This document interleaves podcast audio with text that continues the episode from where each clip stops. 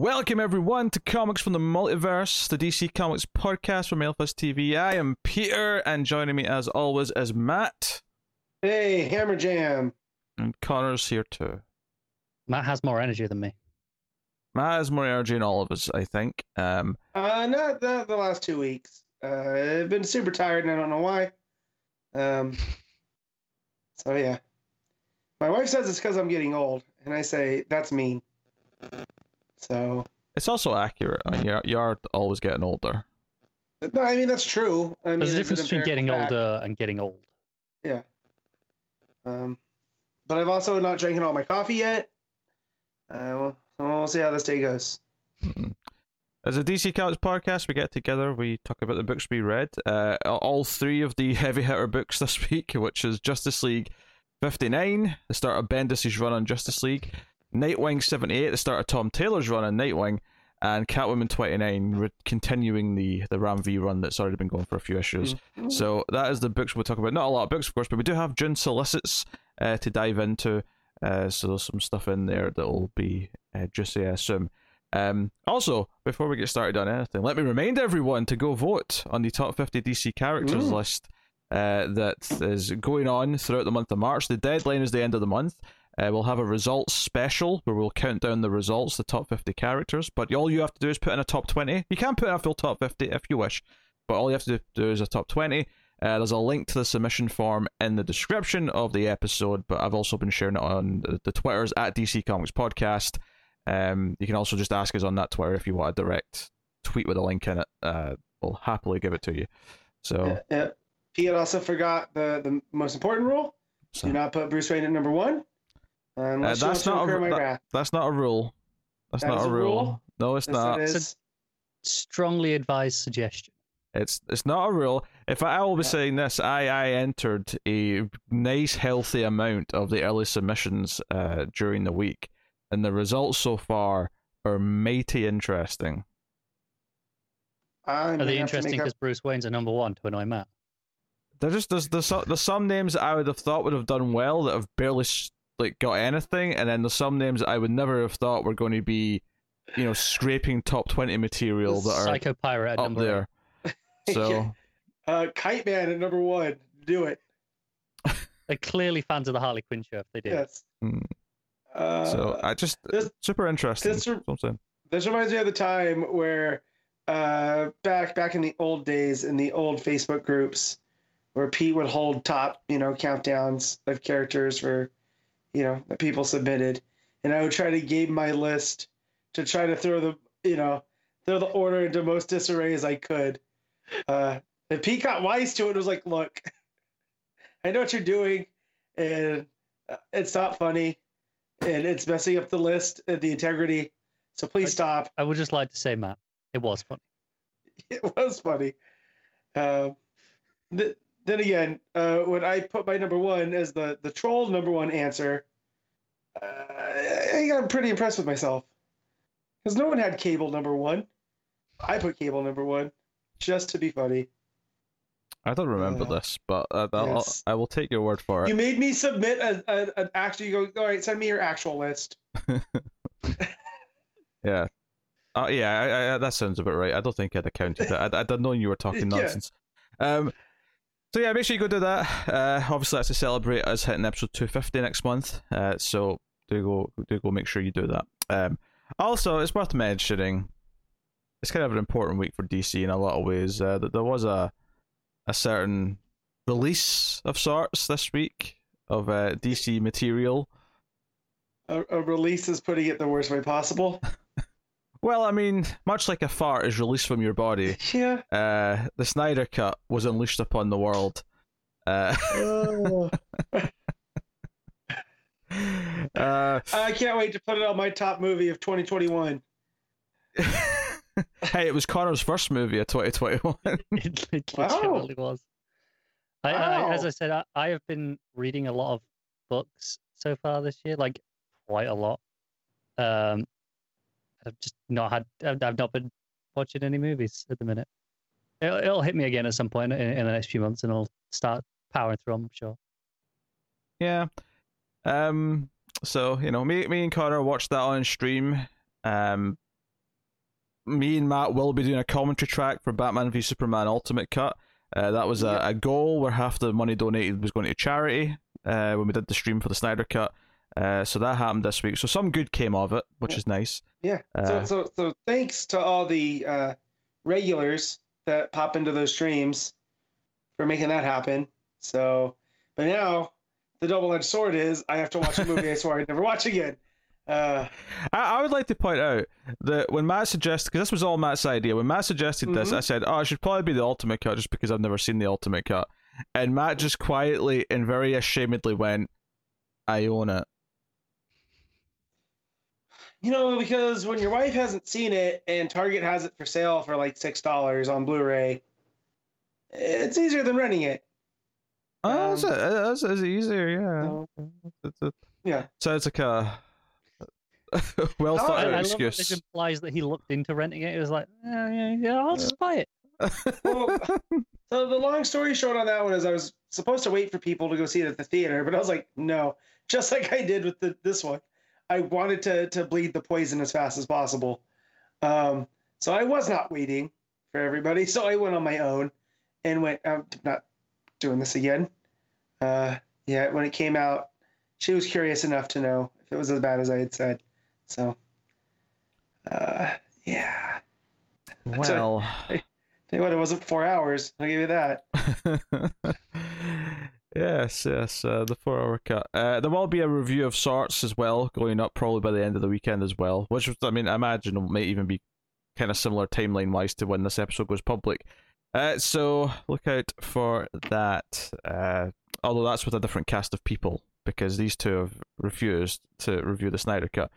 We do have June solicits to talk about though, so to get into some actual DC comic book shenanigans, uh, we got some solicitations for June, which DC for some reason threw out on a random like Wednesday instead of the usual Friday. I don't know why, but they did. Uh, so here we are. Uh, I will just mention I'm not going to talk about them, but there's like six issues of Batman Fortnite or something at the top of these solicits. No one cares. Uh, go away. Do you know what still you say that? Twitter cares. Twitter cares about these uh, issues. I don't more care if Twitter expected. cares. I don't. I don't care. I don't care if Twitter cares. We're not spending time talking about a Batman Fortnite crossover. You, you might have to if it comes back. No, I won't. I, I will happily. I will happily forever ignore anything to do with Fortnite. Thank you very much. Pete, have you ever played Fortnite? I am happy to say I have not. Do you know what I, I will say about Fortnite? I mean, I, I have one positive thing I could say about that, but that's not what I'm going to say here. Uh, I played it like once or twice back, you know, near the start of it, and I was like, all right, it's not for me. But it was it was Mhm. free, so I thought I might as well check it out. Um, I watched a video of someone playing it the other day. Um, holy shit, that game is not what it was. Uh, you know, it's like there's a fishing mini game in there now. Like there's there's like you know oh, he- he- all sorts of random nonsense. That it, it's like every game ever made. They just threw all into one. They just keep adding to it. Well, you got to keep the people going back, you know? Well, yeah, that's kind of what they were doing by adding in. Well, D- DC heroes. I'm assuming Yeah. is, is is either happening now or coming Well- up very soon. Didn't they do Star Wars stuff too at one point? Yeah, they did the whole. Um, you know, in uh, at the start of Rise of Skywalker, the uh, Mm-hmm. In in the text crawl it mentions Palpatine's message. Mm-hmm. that was in Fortnite. Like you can watch that you you could have watched that message by playing Fortnite at the time. Like it's it's bizarre. Like what a it's it's it's not it's not a game anymore. It's a platform.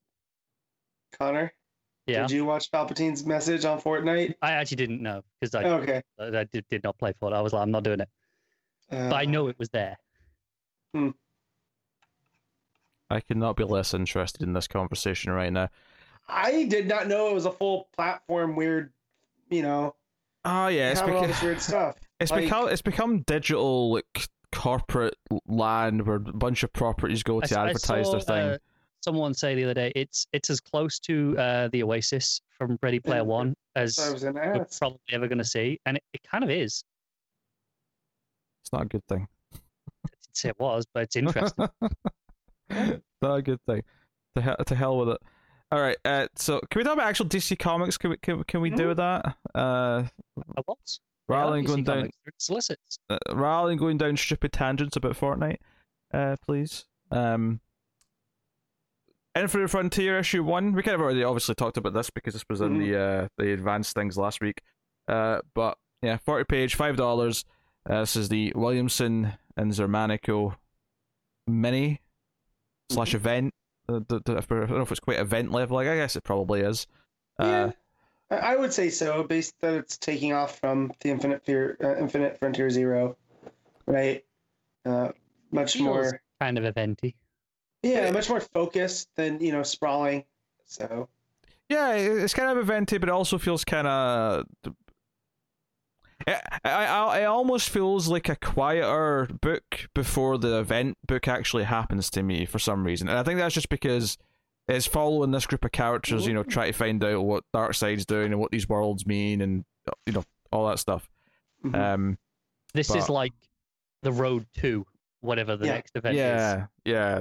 Like, because I feel like the big bombastic event where the you know the the universe, the multiverse is at stake, and the Justice League have to band together. I don't think that's happening in this book. I feel like this is building up to whatever that is. Yeah. Uh, but which is not a complaint. I mean, I'm happy for them to build up to it. It's, a, it's an interesting cast of characters they got in there, of course, as well. Just looking at that cover, Mhm. uh, very interesting. So, yes, uh, yeah, very neat, very neat. Yeah, and Justice Incarnate, Dark. Side. Well, buzzwords. Uh, Roy Harper is alive.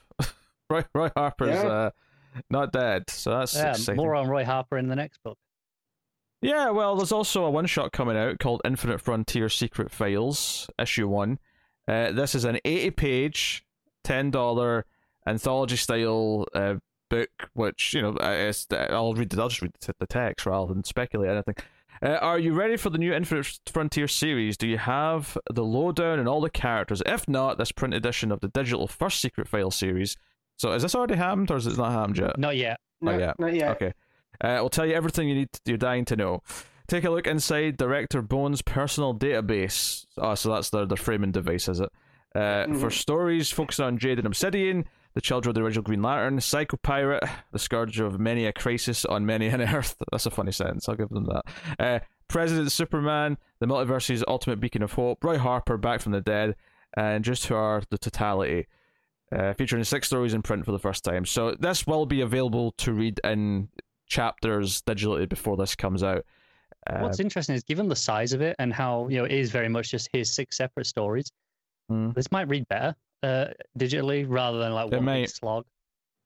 I mean, I mean, it's eighty pages, it's six stories. Yeah, it actually might work out to be about six full size, twenty page books. Well, no. No, thirteen point three. So I just did the math. Yeah, Oh, yeah, like, okay. so six six full sizes like 120. That's a good point. Yes. Okay. But I mean, even so, like because they're because they're entirely like one shot stories, even as digital first. Look, Yeah. I, I've not been awake for very long. I had No, to no, start An, an hour earlier. My I'm still not woken up. Right, my brain's not It- it's functioning. not- okay. it's not that Pete. It's it's your. I don't say your rivalry, but what was it called? Where where you're just complete opposite. Like you wanting just the opposite of Connor is you almost wanted to argue the math, but you're like, no, the math checks out. I can't. like uh, adversarial. That's the word I was looking for. Your adversarial relationship with Connor. I'll say That's what I we're, was we're, we're not le- yet le- on the level of of Tolkien and C.S. Lewis. One day, oh my god, that meme was fantastic. I I I love that there. rivalry. You know the, We're the doing, can we not tangent into something else that I have uh, no just knowledge of, one please? Little, one little fun fact. You know the, the lamppost in Narnia? Um, you know, there's the one electric lamppost in, in in the fantasy world, and it's like quite an iconic thing in in, in in those in that series. They met Professor X. Oh yes, the one lamppost. Yes, that one famous lamppost that everyone knows It about. is it is pretty famous and iconic in those, but it literally only exists because Tolkien wrote a paper saying that electric lighting shouldn't exist in fantasy world, and C.S. Lewis went, "Well, screw you then." All right, who wait, which real quick, which one of you is C.S. Lewis and which one of you is Tolkien? I feel like I probably have to be C.S. Lewis because I'm like, ah, screw it, let's do it. And and Pete wants the rules. Also, Yeah, but Pete I- doesn't like Tolkien, Yeah, but, but I hate Lord of the Rings though. So It's Yeah. irrelevant to this Uh, context. It's, it's about the personality. That's so funny. This is really gonna piss him off. I'm gonna put a like post. uh, Yeah, oh dear. that's the equivalent of me going. Let's talk about Fortnite for five minutes just to piss Pete off.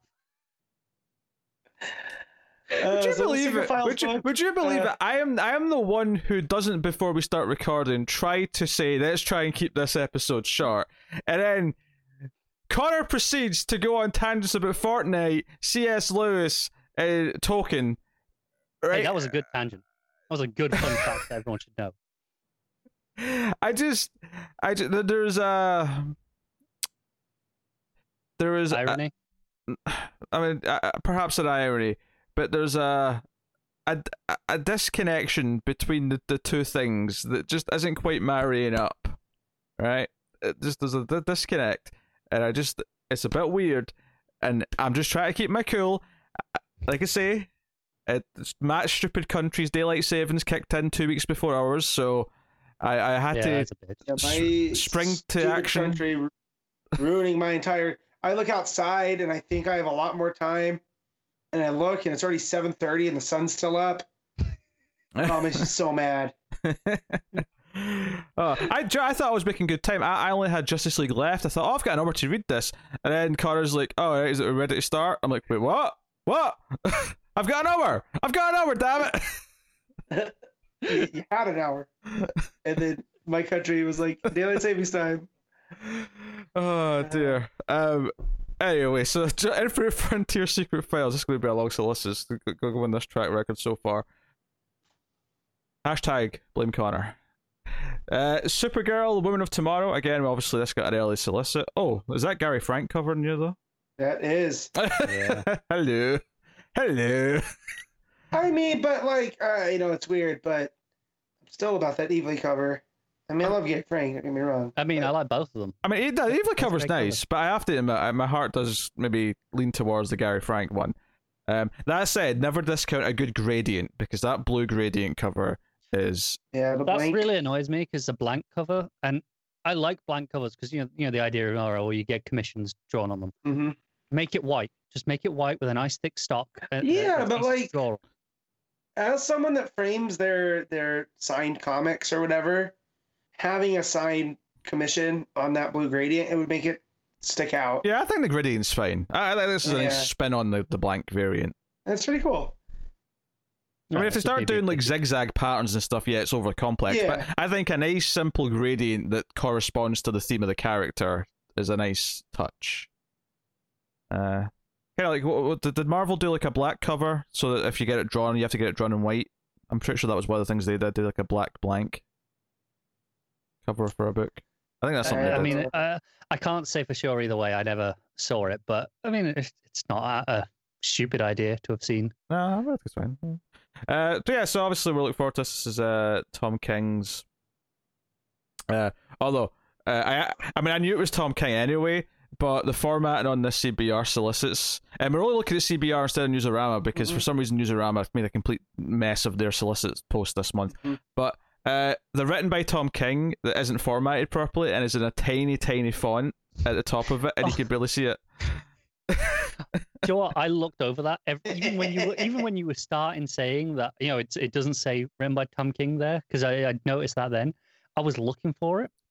My eyes just went over that every time. I just didn't see that tiny line. I just thought they'd forgot to put it in. No, it's just uh, clearly it's just a, a slight formatting Yeah, uh, snafu. But hey ho, obviously, yeah, Tom King miniseries, good stuff. Supergirl getting some spotlight, doing some stuff in space. These are all things that we typically like. I mean, Connor tends to like less things, but uh, yeah, but it's built for Evely, so hmm, yes. Uh, who did that okay issue of Wonder Woman that one time?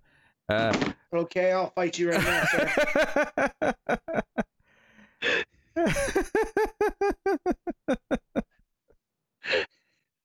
hey, if nothing else, Matt, the Snyder cut did have more bear fights in it than the uh, theatrical cut.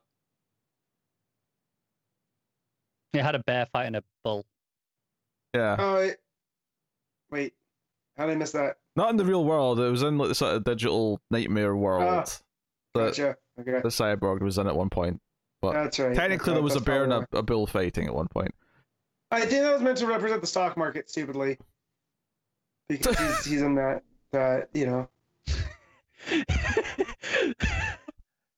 I feel like I just pulled the most quizzical face ever. Because No, no, you guys, you guys laugh, but you've heard of bear markets and bull markets, right? sure, but No, it's a, it's a Wall Street thing. So I'm no, no, sure. I get that. I just I did not get that in context. Yeah. Well, now you did. so Uh, go back and watch it. Graphic graphic novels.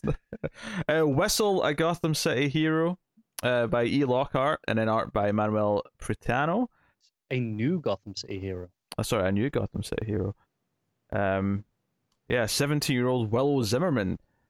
Uh, that appears to be the focus here. Um, yeah, it's a, yeah, it's a young adult graphic novel. Uh, it's kind of going along with these things.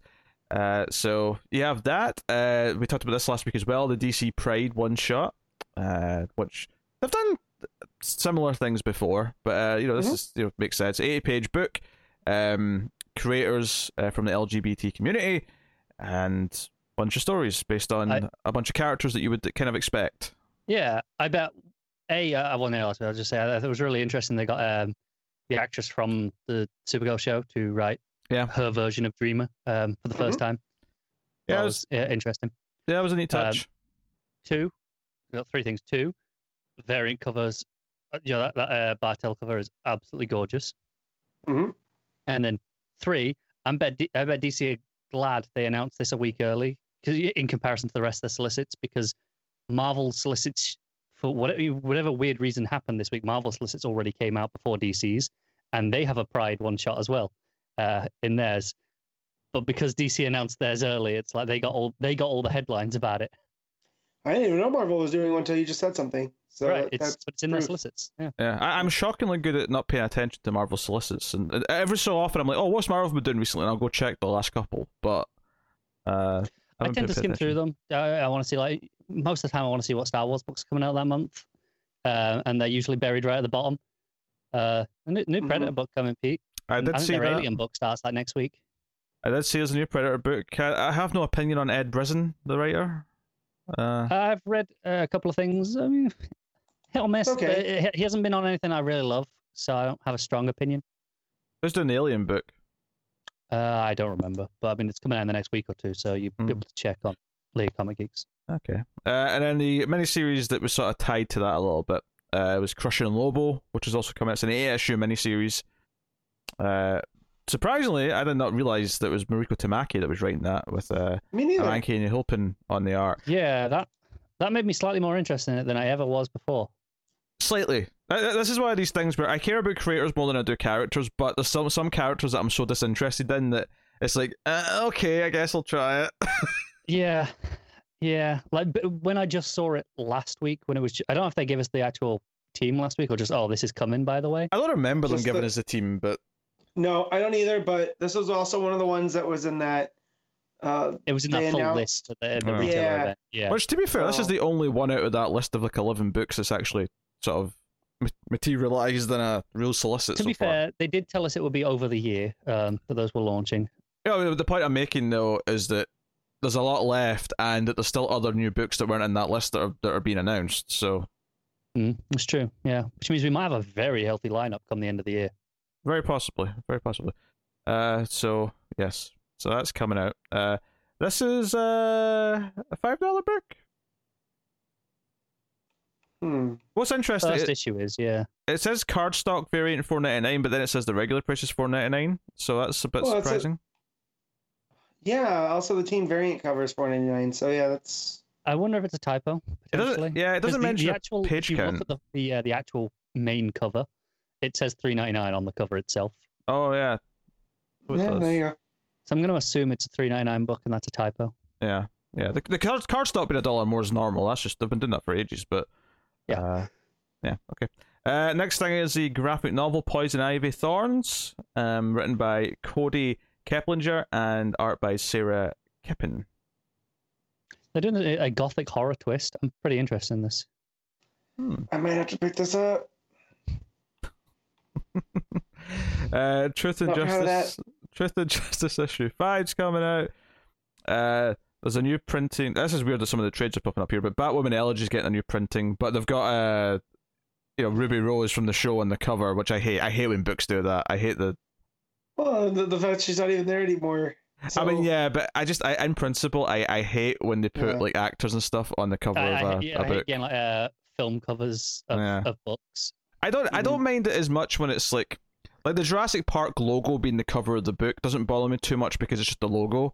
But see if it was like Sam Neill and like Goldblum and they're like sort of like, hey, like I'm like, no, piss off. Yeah, I would buy it just for that.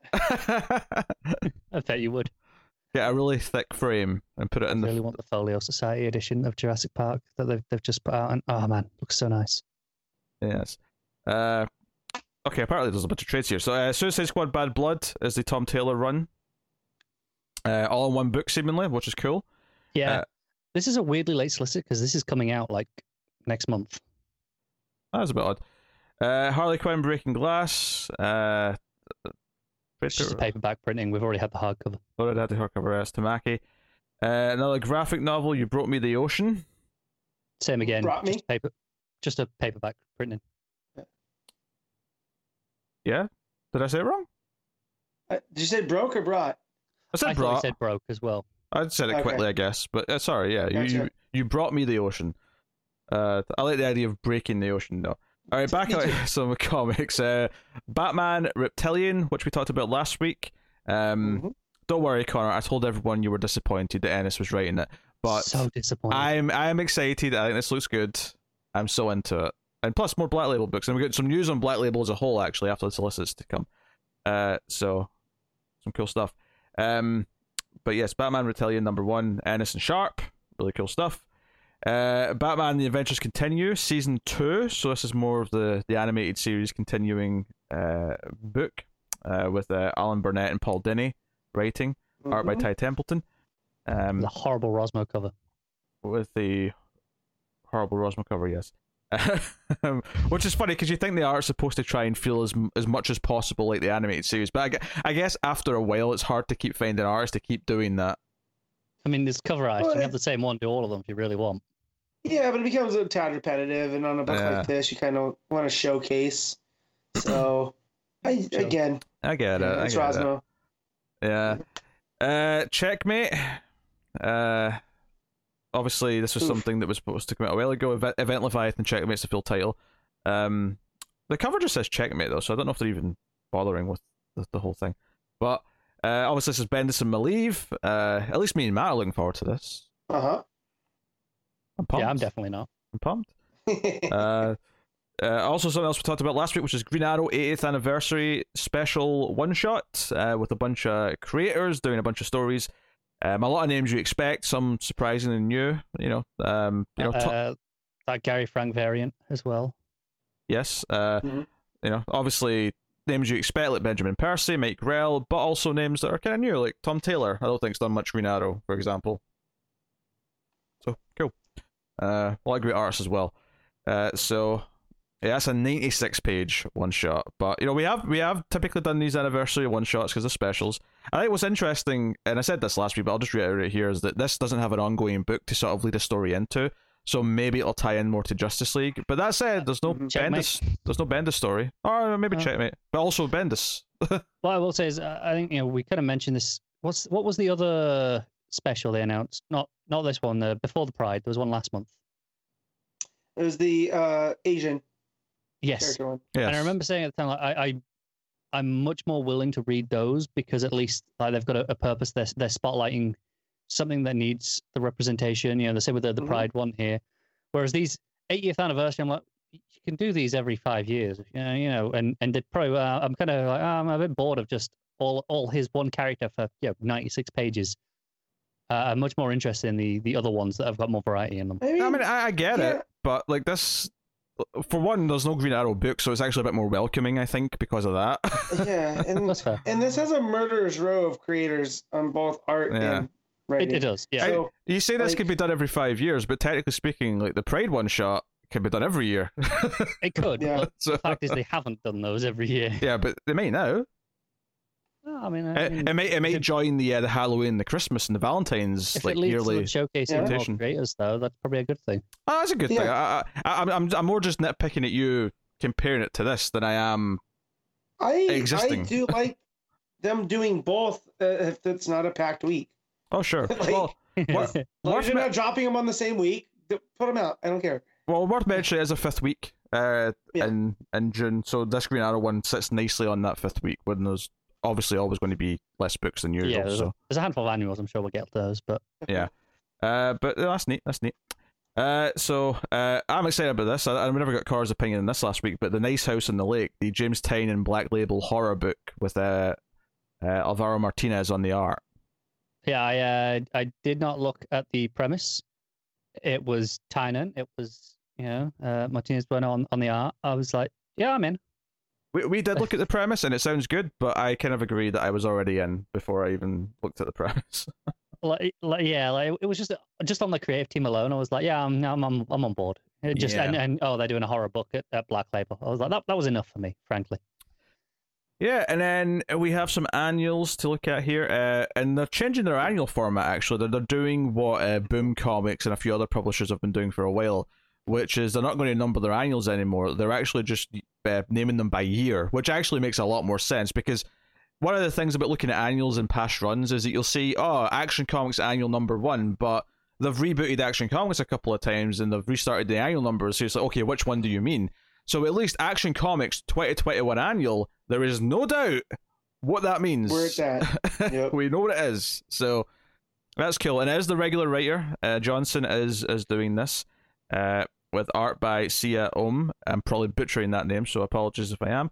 Uh, but the House of El stuff is tying into this uh, this annual, so you're getting a one shot effectively about some of those characters. And- And it says it connects to War World Rising, which is the ongoing story in I I think it's in action, right? At the backup, yeah. No, I don't- think that's the backup. I think War World Rising is the name of the main story going on in action after Oh, this is it? Okay, well, I I, I, I, I wasn't actually expected to be completely disconnected and meaningless, uh, but you know. Yeah. But uh, Also, um, there is a, a a typo or a miscommunication in the solicit text, because they mention uh, Brandon's relationship with Theander and says, "And prepare for some romance." He's like, "Don't worry, that's there's a, there, there- there's there, there are two different sentences essentially. Um, it's Uh-huh. not getting weird." oh sure, yes, Because wasn't Theander his daughter? His daughter, yeah, yeah. yeah, so- yeah, yeah, yeah. Johnson was like, there, "There's a miscommunication. It, it didn't get fixed. Please stop panicking."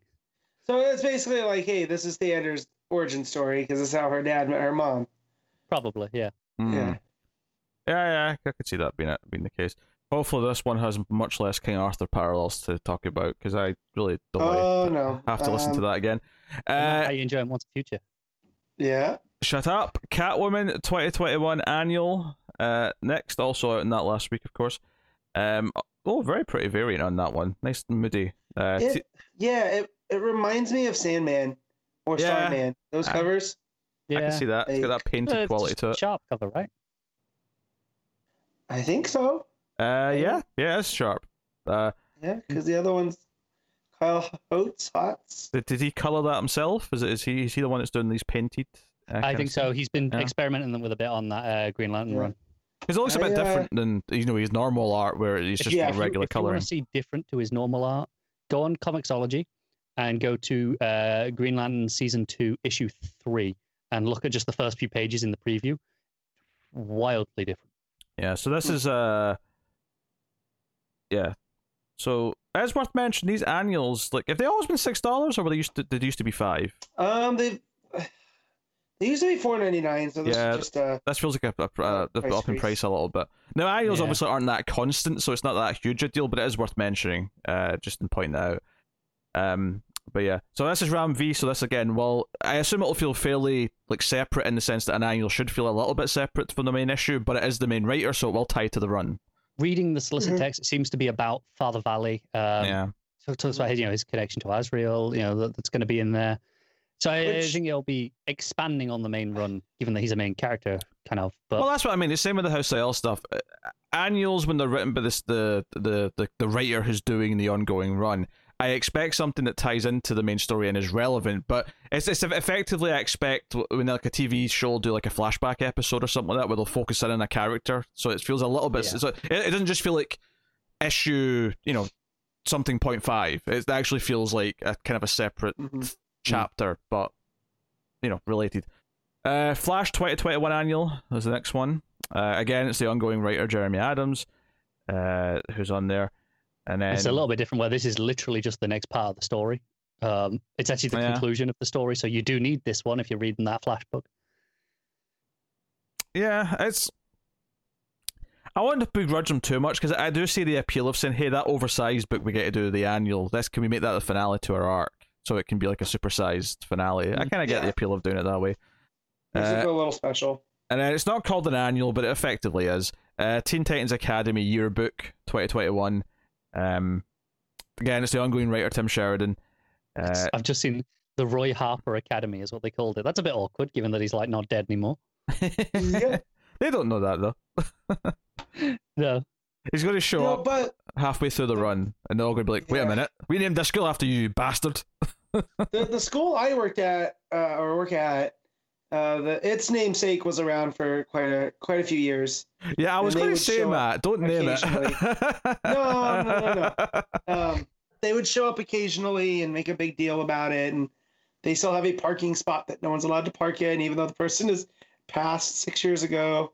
I, I mean, I Um, went to Catholic school, so all mine were named after like saints or famous Right. bishops and Well- stuff from the area. Imagine them walking through the doors. It's a completely different thing. yeah, that'd be that'd be scary. yeah. Oh man. Uh, yeah. So, I mean, it's basically an annual. I mean, they're not calling it, It is. that, but it's an annual. they're, they're just having some fun with the title, but it's Yeah. an Yeah. uh, so then, you, so that's what four annuals. Yeah, so that's, that's a healthy amount of annuals for a month with a fifth week. Uh, yeah, we got Wonder Woman Black and Gold adding to this, uh, you know, two tone color kind of anthology style book that Batman Black and White started a long time ago, but it came back. So now we have Superman Red and Blue. We have Harley Quinn Black, Red, and White, or whatever it's called. Uh, And and yeah, and then we got Wonder Woman Black and Gold coming in June. So uh, I noticed a Marvel yeah. side copy as well because they had a, a Wolverine one that was like, I think it was like black and white and red as well. But you know the idea, Mm. you know, it's all blood for Wolverine. Blood. Yeah, I don't know. The colors I think of Oh. Wolverine are blue and yellow, but whatever. Yeah, but I mean, uh, when I was talking to my comic guy about uh, Superman Red and Blue, he was like, "Oh, that's usually a Marvel thing to do with the colors, and it's Loeb and Sale." I was like, "Yeah, this is a little bit different though. Like this, this is a whole. yeah, because that those, are wasn't. things- those are complete stories, you know. Yeah, and that also um, wasn't like tied completely to just using the color through. I mean, it was obviously Right. heavily heavily featured, but it wasn't. Right. Uh, wasn't a hard and fast rule. yeah. Uh, Injustice Year Zero, the complete collection hardcover, Tom Taylor. Um, chapters one to fourteen included. There you go.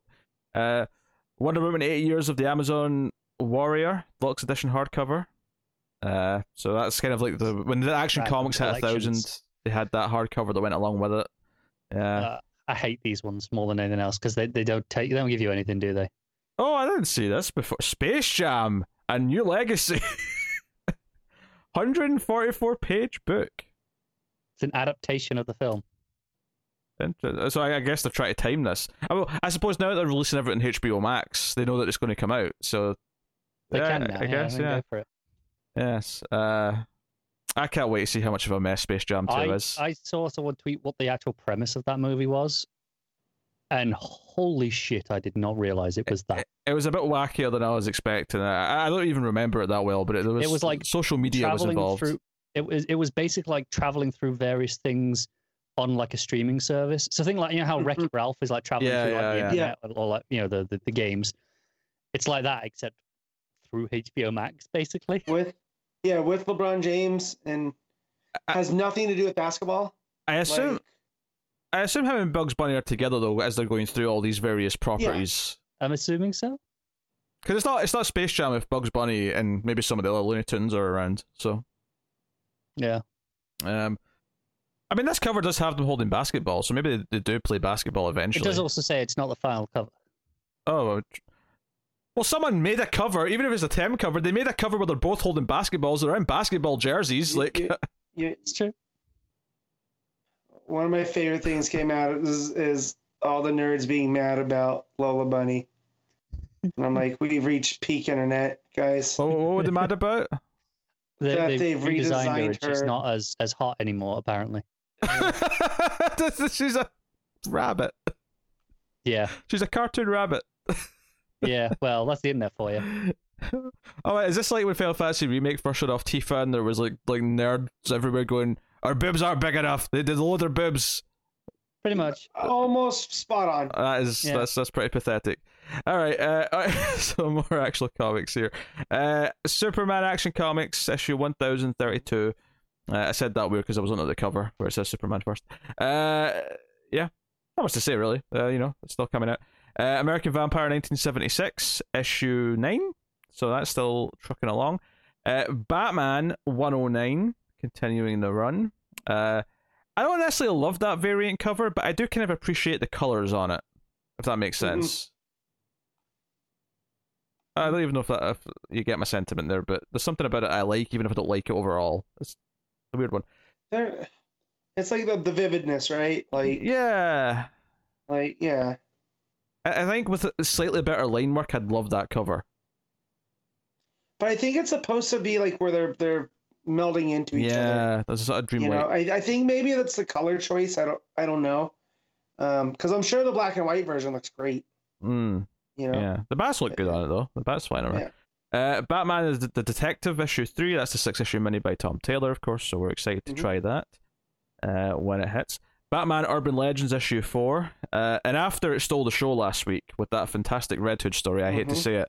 Um, I'm I'm actually. Wait, did you not like the Red Hood story, Connor?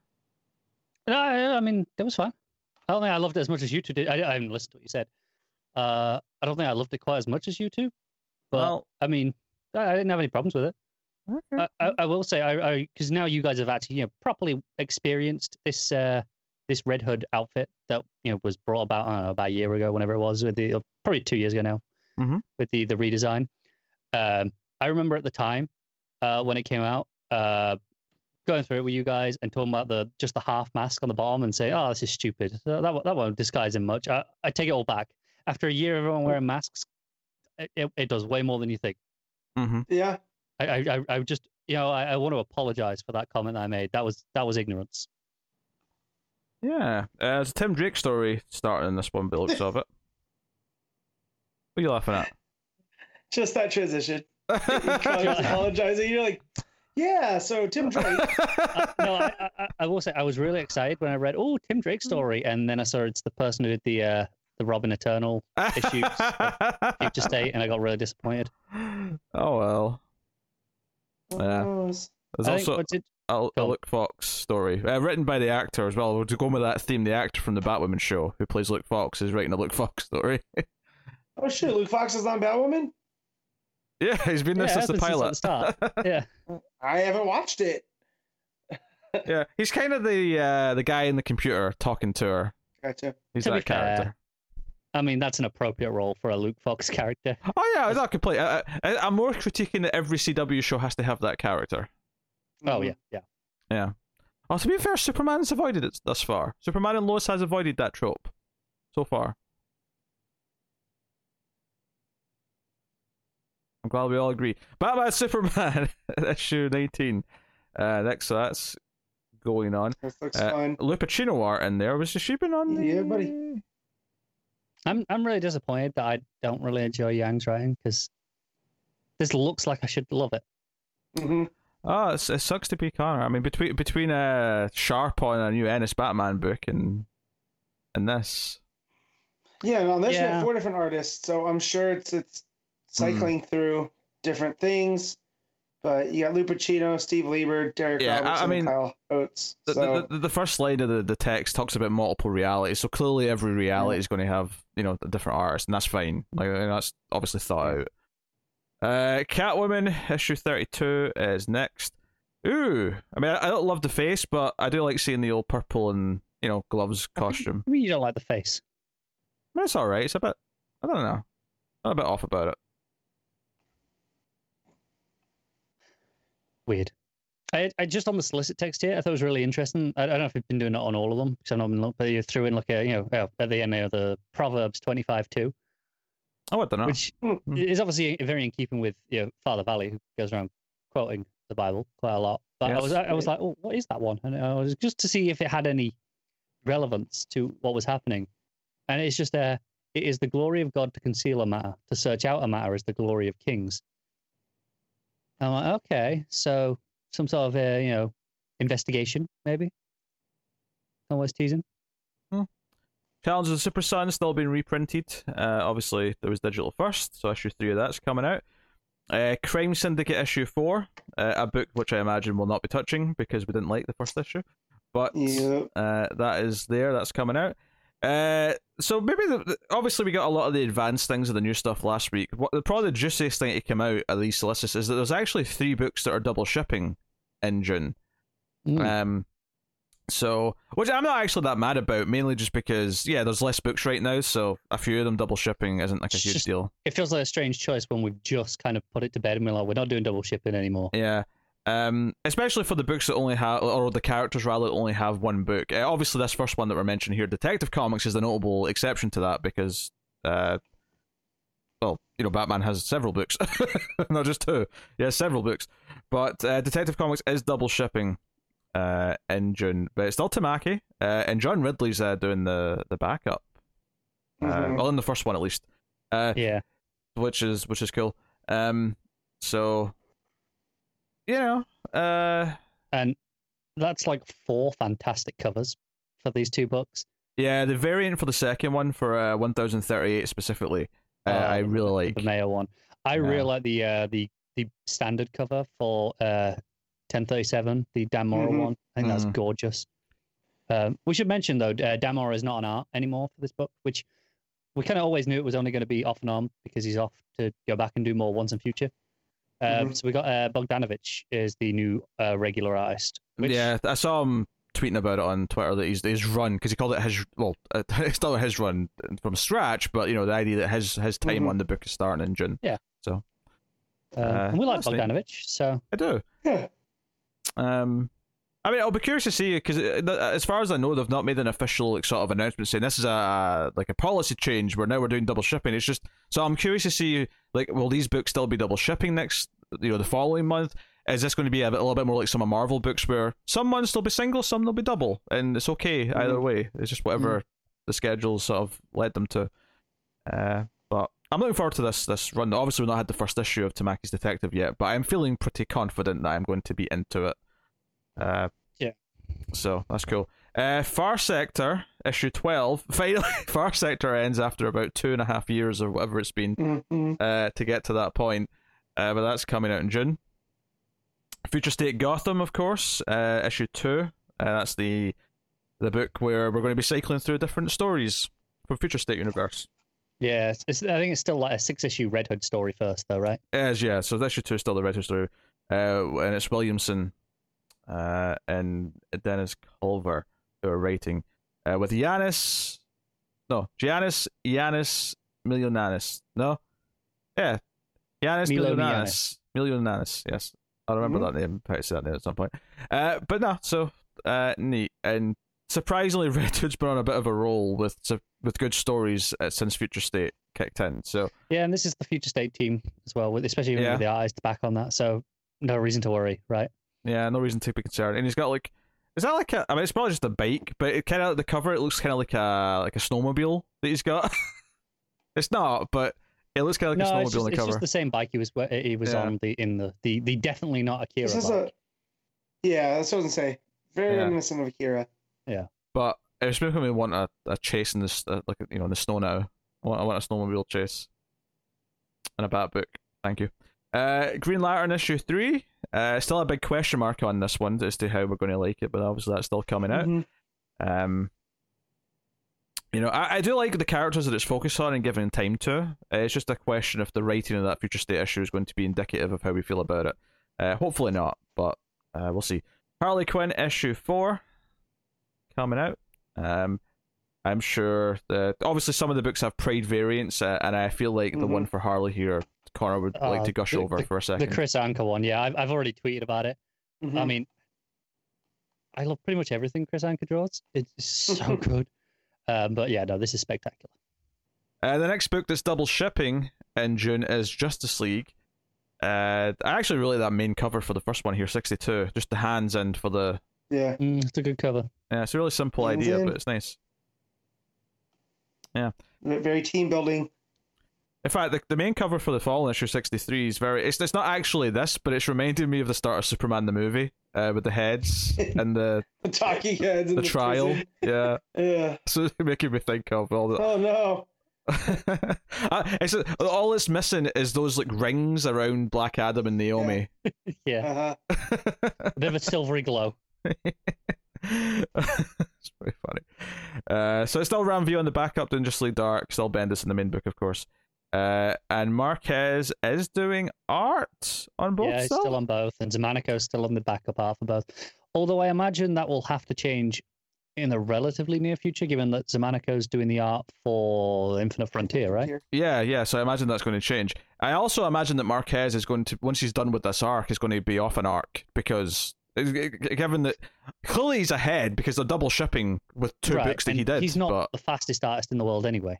yeah, so I assume that after the last issue of this arc, which which might be, uh, it is yeah, the the trial of Naomi commences. So this this second issue here in the month is the the last issue of the arc.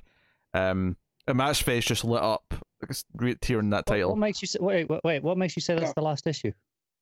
Oh, commences. Oh, sorry, I'm I'm I'm I'm like reading the wrong meaning of the word. Sorry. Yeah, Yeah, no, you read- I, I, You read it as concludes. I didn't did. I read it as concludes. Sorry. no, I was I was scrolling ahead and I got to a certain cover, and Hmm. uh, I, I hadn't seen it before. And? It's Well, we're so moving it's, on. it's really weird putting these two solicits back to back because um, the solicit for 62 ends with a last page so shocking that it will leave fans of Naomi screaming. hmm And then the next issue is like, Trial of Naomi. And we're like, all right, okay. I I assume whatever is revealed at the end of that issue though doesn't like I assume the trial happening. Maybe it happens because of that reveal, but maybe the actual thing at the end of the issue is not spoiled yet though. Possibly. uh, as is my guess. Uh, Justice League Last Ride issue two. I forgot this existed, but it's Chip Zdarsky, so why why did I forget Mhm. this existed? Yeah, I, I did as well. But then I'm like, oh, yeah, it's Zdarsky Justice League book. I'm in for it. yeah, I, I completely forgot this was in the previous lists. To be fair, we do this all the time where until we've got the first issue, Yes, every month when it's in the solicits, we will kind of just forget about it. that is true. That does happen. Uh, Legends of the Dark Knight issue two uh, is Mhm. coming out. Is this the reprint of the digital stuff? I believe it is. Uh, Yeah, it doesn't actually mention it in the Oh. solicit. I thought it was, but maybe, maybe maybe I'm mixing up. Maybe I'm mixing it up because of the other actual Batman digital first book. Maybe this is Because just... Legends of the Dark Knight is what they used as the digital title like seven or eight years ago now. yes. So maybe the maybe this is just a print one this time. It may be, yeah. Uh, Man Bat issue five. Uh, so that's the final issue of that, I believe, because it's a five issue mini. Mhm. Yeah. Uh, so that's coming out in June.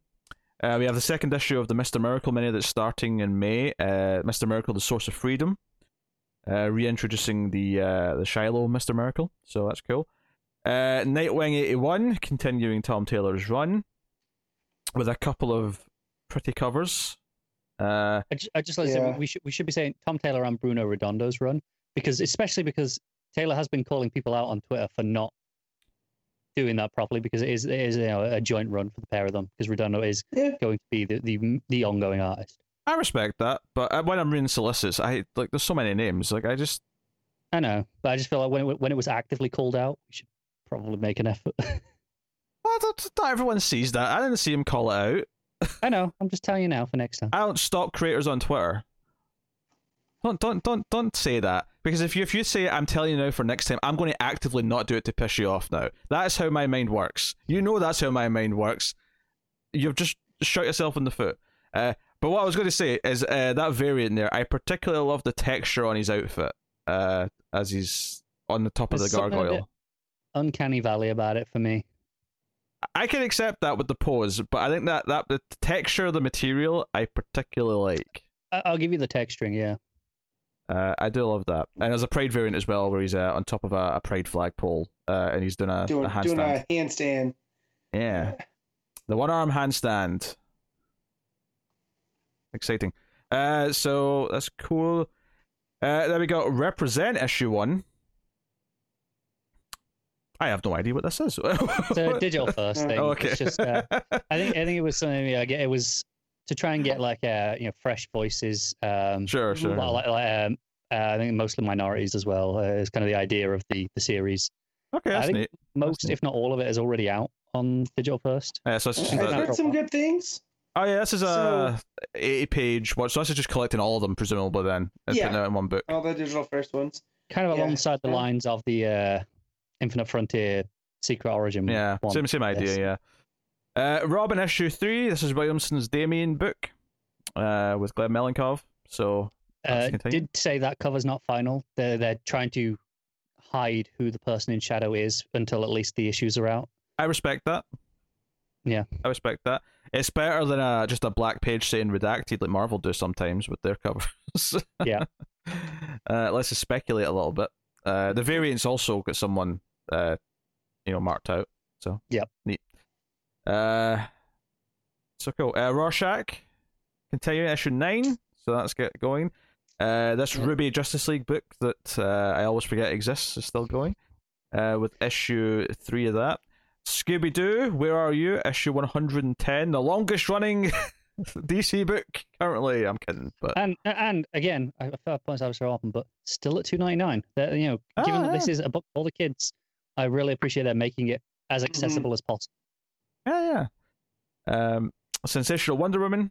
This is obviously reprinting the digital first book. Uh, that's issue Mhm. four of that coming What out. a variant! Yeah. Uh, I like it. Really? Uh, th- yeah, I like her. The, the the face, the I think it looks nice. I, I mean, I was going to say that about it, but you said you liked it. I, I was mean, no, like, it's, I mean, it's "Oh." taste stuff at the end of the day. I'm not, I'm Yeah. not like knocking you for not liking it. I'm just Yeah. surprised me. I, I think the coloring's very nice, but uh, uh, it's more just a proportions thing. But anyway, uh, Suicide Squad issue four. Um, I, do you know what? I, I'm still at that point where I'm forgetting that I stopped caring about Suicide Squad because it's not Tom Taylor anymore. So I, I, I am, like, I'm vaguely interested for a split second, and then go, oh wait, no, it's a new run by someone else. Yeah. Uh, and Robbie Thompson is the perfect someone else. so that's the thing. Uh, Superman uh, contain. Oh, I'm sure Matt likes that cover with uh, Clark and John both revealing the S. Uh, Yeah, it's nice, but John's face looks weird. that's fair. Like it's one of the the one the more I look at it, the more bothered by it I get, but I can't look away. he looks a- angry in his jaw, but happy in his eyes. Yeah. I do like the Pride cover though. That looks like a Norman Rockwell painting. It is really nice. Him sitting on the on the Yeah. planet with the with the flag draped over his cape. Angry in his jaw, but happy in his eyes. I feel I feel it was a sex joke to be made there, but I, I'm I'm going to move on. Uh, so Superman 32 coming out. Superman Red and Blue issue four is coming out. Oh neat. man. Yeah, man just This- did what I did. I, I'm going to This- assume that reaction is because of that first name in that writer's list. No, no, it was the, It's the least cover. The, oh, the Romita Junior Oh, cover. the Romita Junior immediately it's just cover. like, ugh. okay. I see. I see. I saw Mark Waid's name and went, "Oh, Mark Wade." No, I'm sure. I'm sure it'll be good. Yeah, no, this this just reminds me. I perusing Twitter this week and trying to get through the controversies. I ended up clicking on somebody that claimed that JRJR is the most prolific artist currently working in comics, and nobody holds a candle to them.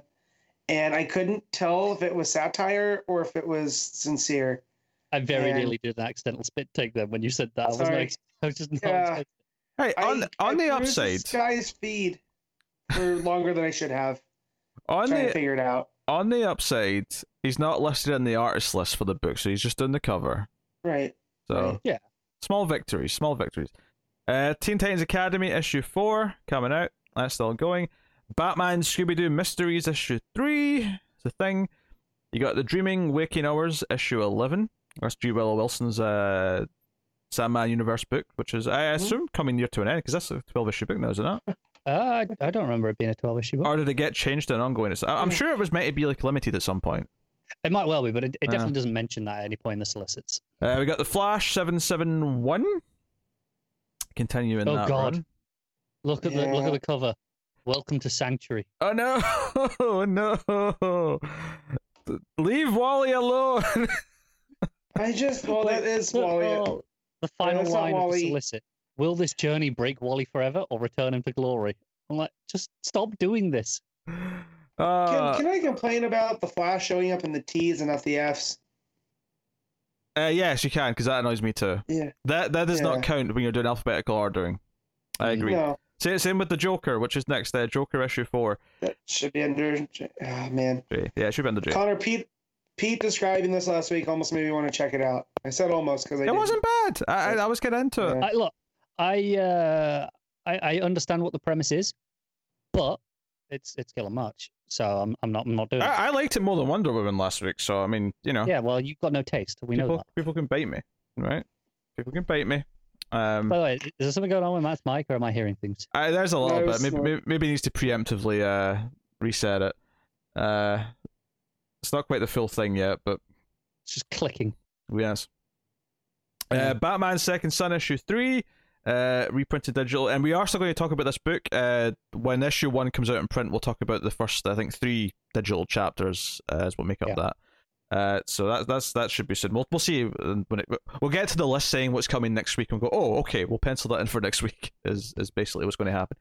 Uh, the Swamp Thing issue four still says of ten, but I'm hoping that we can all buy enough copies to keep that going. And even even if it doesn't like get extended immediately, they might do it as a, a season two Yes. style thing. E- equally good, equally good. Yep. Um, Wonder Girl issue two. We're all looking forward to uh, the Adventures of Yara Flor, And Uh. all of those covers. and they are all. Uh, yeah, I think I like the the first variant the most out of the three of them, but it's you know the there's nothing bad there to, to complain Yeah. about. Uh, Wonder Woman seven seven three and seven seven four is the third and final double shipping book um, of the batch. Uh, still Becky Cloonan's run, of course, um, but worth mentioning there's two of them. Um, so And it's the end of the the first arc as well. They mentioned. this could be this could be where I call it. Uh, You know, if I get to two issues in a month and I'm not feeling it yet, I, I might that may be where I call it, but we'll see. Oh, Matt's got no audio now at all. Hang on, have we missed something else he's been saying since he turned it off and on? I, I don't think so. I don't think so. Here he's coming. How, how are we now? Oh, there we go. Shoot, I've been talking this whole time. and was wondering why I was getting steamrolled. Um, what, what, what have we missed? Let's get it all out. Welcome just to- I was going on about Yara Flor and how great the covers are. oh, did you? s- Oh, very. Um, You're too busy looking at all the nice covers to look at you. yeah. that's fine. Uh, Um, uh, Connor, in your in your opinion, um, is is that meant to be Mjolnir on the cover of uh, 773 Seven seventy three. Wonder Woman? oh, maybe. Let me go find it. Yeah, it's, Uh, it's a hammer. yeah. Yeah, it's got lightning Okay. around it. Yeah. Yeah, yeah, yeah. I mean, So- Thor's already in the book. It's not like that Yeah. would be weird. Yeah. no, I mean, but I'm just saying, like, is is just just a weird angle that we're supposed to be looking at a sword of some kind, or D- you know, no, it's definitely not a sword. No, I- it's definitely. Yeah. I think it's a hammer. Because it definitely looks like the Mjolnir pendants they found in Viking What- sites. What So- I uh, what's interesting about Thor? Obviously, Marvel don't own the rights to Thor as an idea because it's Thor. No, But is that I actually don't know where the lines begin and end as to what, what other places can do with Well- Thor and what they can't. I mean, I think because Marvel's Thor is so unique, actually. Mhm. Um, I mean, even like the, the the people he's related to are very different to actual mythology. Yeah. Uh, News to and, me. You know, but- the fact that he's the fact that he's blonde in Marvel comics, where he's always uh, Dark-haired. redheaded. Yeah. Yeah. Or or dark. Yeah, it, it depends. He's a on ginger? aspects. Most of the Oh, time, yeah. he's ginger. yeah. Yeah, that, that's where the ginger gene comes from. They think it's from up north. Connor's not a Because you- descendant of Thor. Don't even start. He's too Oh. lame. Look, Maybe not Connor, but you know, it, it's not impossible. no. yes, it is. Um, but yeah, so but- and you would assume that certain design features, right, like like the helmet on Marvel's Thor, Yeah, and I would say design of the, um, Mjolnir, you know, the circles on the chest pads. yeah, like and that that. type of stuff. that's probably something that you couldn't do. No, I mean, I, I would guess it'd be like Hercules. Like we've had Hercules pop up. all, all I'm saying is, is I'm sure that both Cloonan and the artist, I'm sure they both have like a like a a crib sheet of saying this is the things you absolutely cannot say or do because this Yeah. is Marvel's version of Thor. These details. Have Uh, at me. yes. No, we can't can't put that one there. Yes. Yeah. Uh, yes. Uh, Batman Dark Prince Charming trade paperback. This sort of came out as a hardcover. This was a pretty solid little uh, uh Yeah, standalone Batman we- story. We did this for Patreon a Well, while once, ago. once upon a time, yeah, it was a long time ago. yeah. Really Uh, nice art. Very good though. Uh, DCeased Unkillables trade paperback coming out. Uh, again, I think that may have already had a hardcover. Uh, so cool. Yeah. Best part of DCeased for my money as well. Yeah, yeah. Future State trades coming out. Uh, Star Detective, Wonder Woman. We got Justice League Unlimited Girl, Girl Power trade paperback. Uh, you got OMAC One Man Army Corps by Jack Kirby coming oh, out. that's cool. Yeah, there's a trade there. Uh, Preacher 25th Anniversary Omnibus Volume 2. Hmm. So they've been Connor, doing. you gonna get that? It's Garth Ennis. We all know you love him. I, I, I think he is so edgy. I, I, I dislike. Um, Joe, I, I feel about I'm in the same spot. I feel like Ennis in a similar way I do about uh, Mark Millar, where I like the ideas and I love how they're adapted a lot of the time, but I think he's just overly edgy and kind of mediocre as a writer. Uh, uh, sure. Uh, Suicide Squad, The Greatest Shots, trade paperback. Supergirl Adventures, Girl of Steel, trade paperback. Uh, I'm just listing some of these trades off here at the end there. Uh, Superman, Man of Tomorrow, Volume One, Hero of Metropolis. This is that's Venditti's. That's the Venditti Yeah. digital first that came out last year that I highly recommend. It is, and I actually like that they're doing both sessions because it's one Yep. to six and then eleven to fifteen. So when he Mm. returned for more, Uh, Sweet Tooth Compendium, 920 Ooh. pages. This is Uh, I, I've never really been attracted to the big, thick, like omnibus size No. soft covers. They're kind of weird to me, but you know, they're hard No, to 'cause read, I was gonna they say- are wonderful for price and accessibility. Because this is sixty dollars for you know forty issues. yeah, this is the whole so I run. was gonna say, yeah. Yeah. how hard would this be to actually read? And I would assume it's very hard.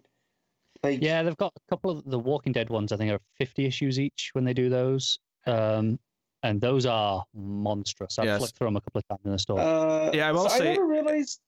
If you're what not, Sweet...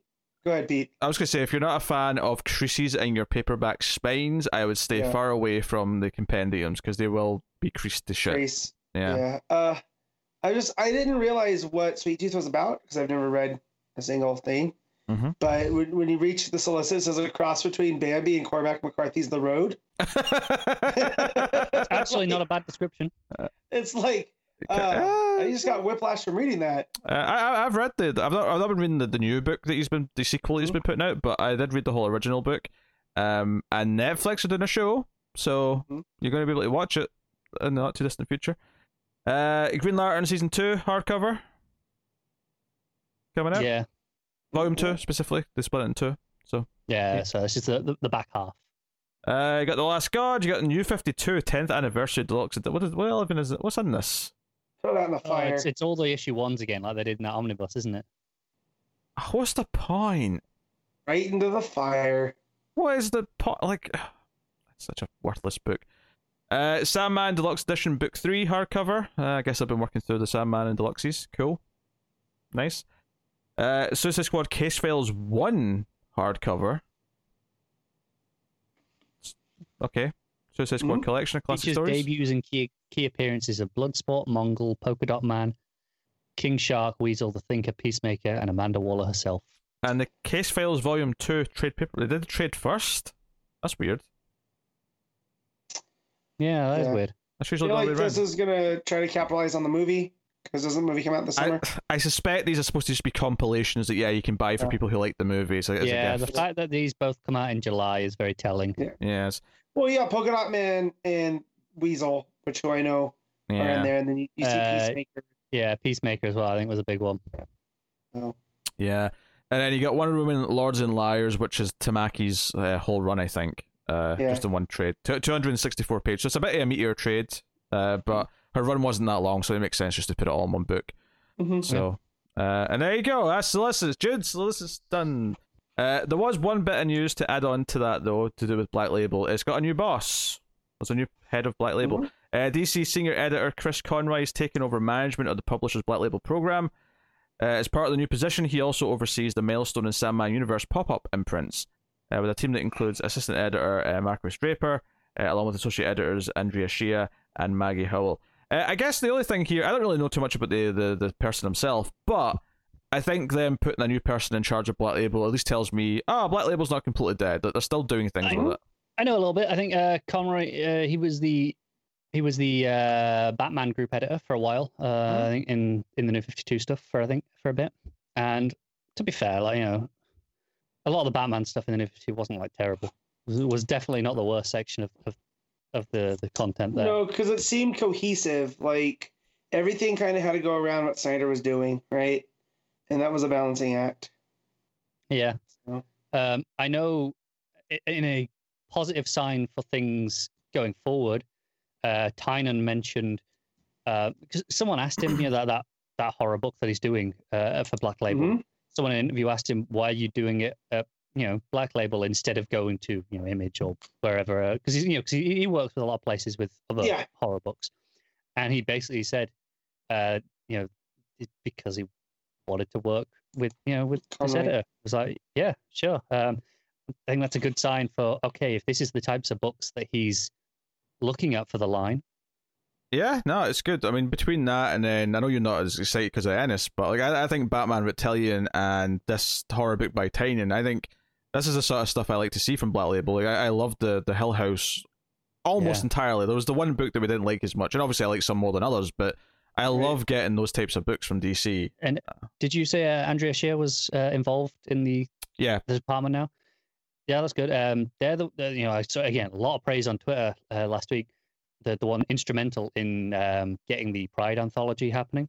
Oh, good. Uh, So again, might lead to some more diverse books. Mhm. Th- this is um maybe a case of obviously a lot of changes happened last year, and Black Label was just kind of lost in the shuffle for a bit. Maybe this is them finally kind of just sorting it out, making it sort of run on its own as a Because we lost the Black Label editor, you know, that, Yeah. in the Yeah. yeah. in, in all of the the um, redundancies. So It- I'm glad they didn't try to rename it around like because they could have said, "Oh, technically this is the start of a new thing," but they've realized no, this already is a name that we can use. We can just continue this branding and stick with that. And I wonder, like, you know, if we hadn't had the Hill House books and the stuff that came after, and maybe some of the stuff that you know, because I think like uh, obviously Rorschach, I think is Black Label technically, and maybe one or two other things. I wonder if that stuff, rather than the earlier things that got a lot more controversial, that weren't as well received, like the Azzarello book, uh, fair, more. that was only controversial because of the weird editorial flip flop. Well, yeah, but what what I'm saying is is that if it had just been those earlier things, they might have been more inclined to rename it and just sort of brand it as something new. But because they're doing more horror books and because they'd already established that horror line at Black Label, uh, maybe that's why they feel more I- inclined to say, "No, this has got a brand now. We'll keep this going and continue." I uh, I actually agree with what you're saying, but I think the the reasoning is just slightly off. Uh, I think what it is is because they've been reprinting classic stories under the Black Label trade, right? Mm, yeah. Um, like big, well-known stories. Like I think, All Star Superman's in it, and basically, I think they've established at a point in the bookstore market now where, oh no, these these are the Black Label stories. Don't necessarily mean as much in terms of tone or continuity for us. More for these are the books that we want to have that evergreen We'll always just sell in the bookstore. Um, I could see that. Yeah.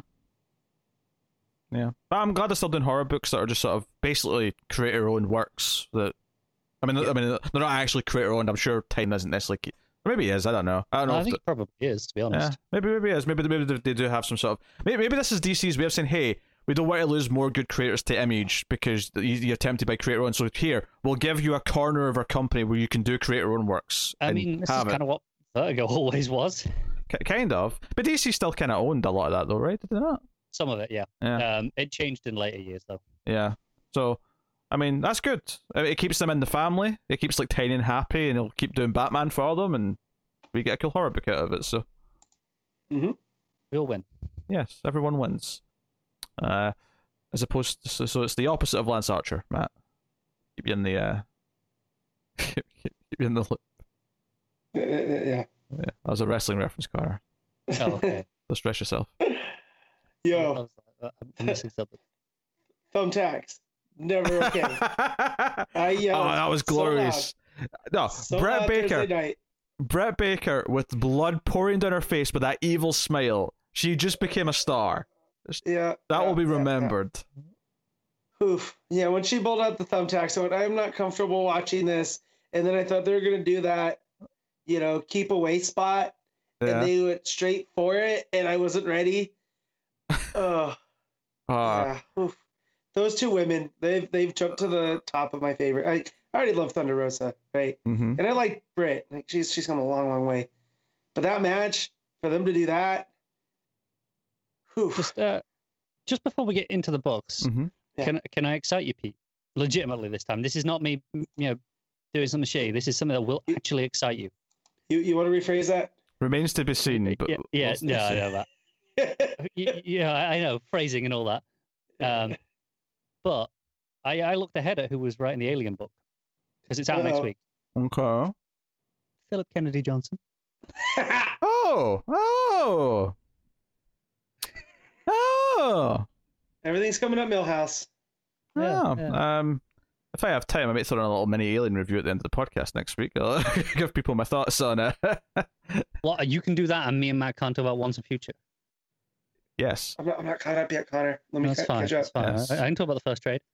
I might, it's I might be uh. caught up by next week because I picked up the second trade at the shop because. Seven Shores wasn't in yet. Don't uh, don't pretend that the, there's this is this is not a dictatorship where my way goes, right? No, it's not. Let's not pretend But anything Don't Don't else. tell me to go rogue, Pete. I'll do it. we need a revolution. I just realized I became the Russian Batman from Red Sun. I'll, I'll do it. But uh, Matt, how good is Once and Future? It's so good.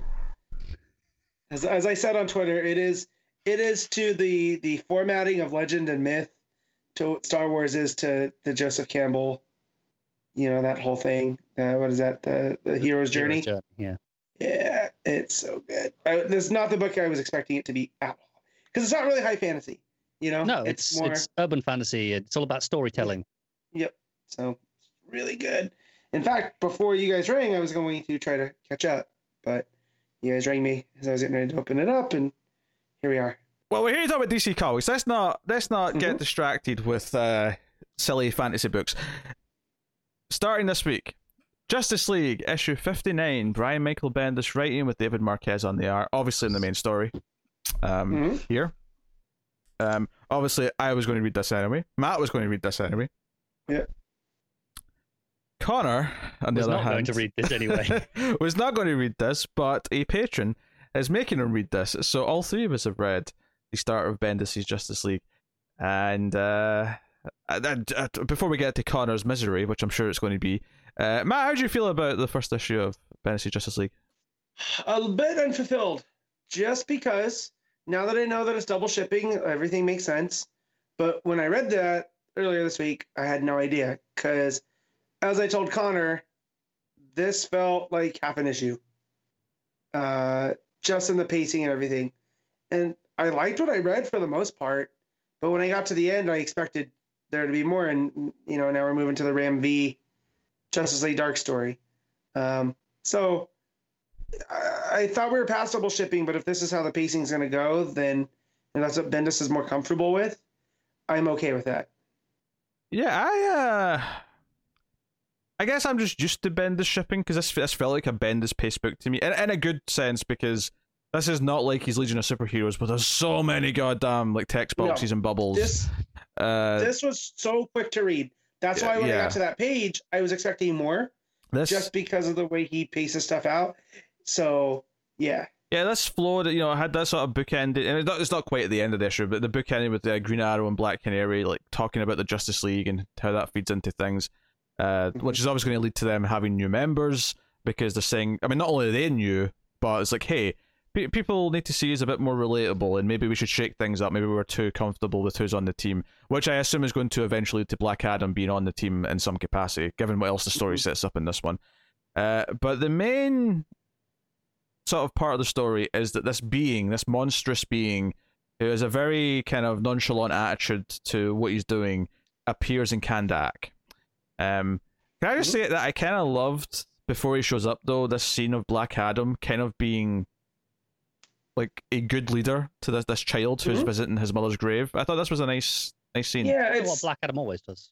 Yeah. yeah. This this is the best version of Black Adam for me. Like I don't I'm not like I don't like necessarily the overtly evil guy that's like a dictator. I like the one that's like, no, I have to make the tough decisions. This is kind of the the Johns' Black Adam, right? Yeah. Y- yeah and and so when he's comforting this kid and then he talks about his past that, that we're you know that we know from you know way back in the infinite crisis days you know how he lost his wife and the whole family and, and whatnot like it was really touching Yeah. I was into this. It was nice to see the side of Black Adam. Uh, and of course, this this demonic looking monster shows up with the horns. Uh, and very quickly it becomes a, you know it's apparent that this is going to be a fight. Black Adam takes him on. Uh, probably a good time to mention Marquez's art and layouts are pretty spectacular for the Uh, most part. yeah, Other I've than never- I think his Black Adam looks really young, like weirdly young.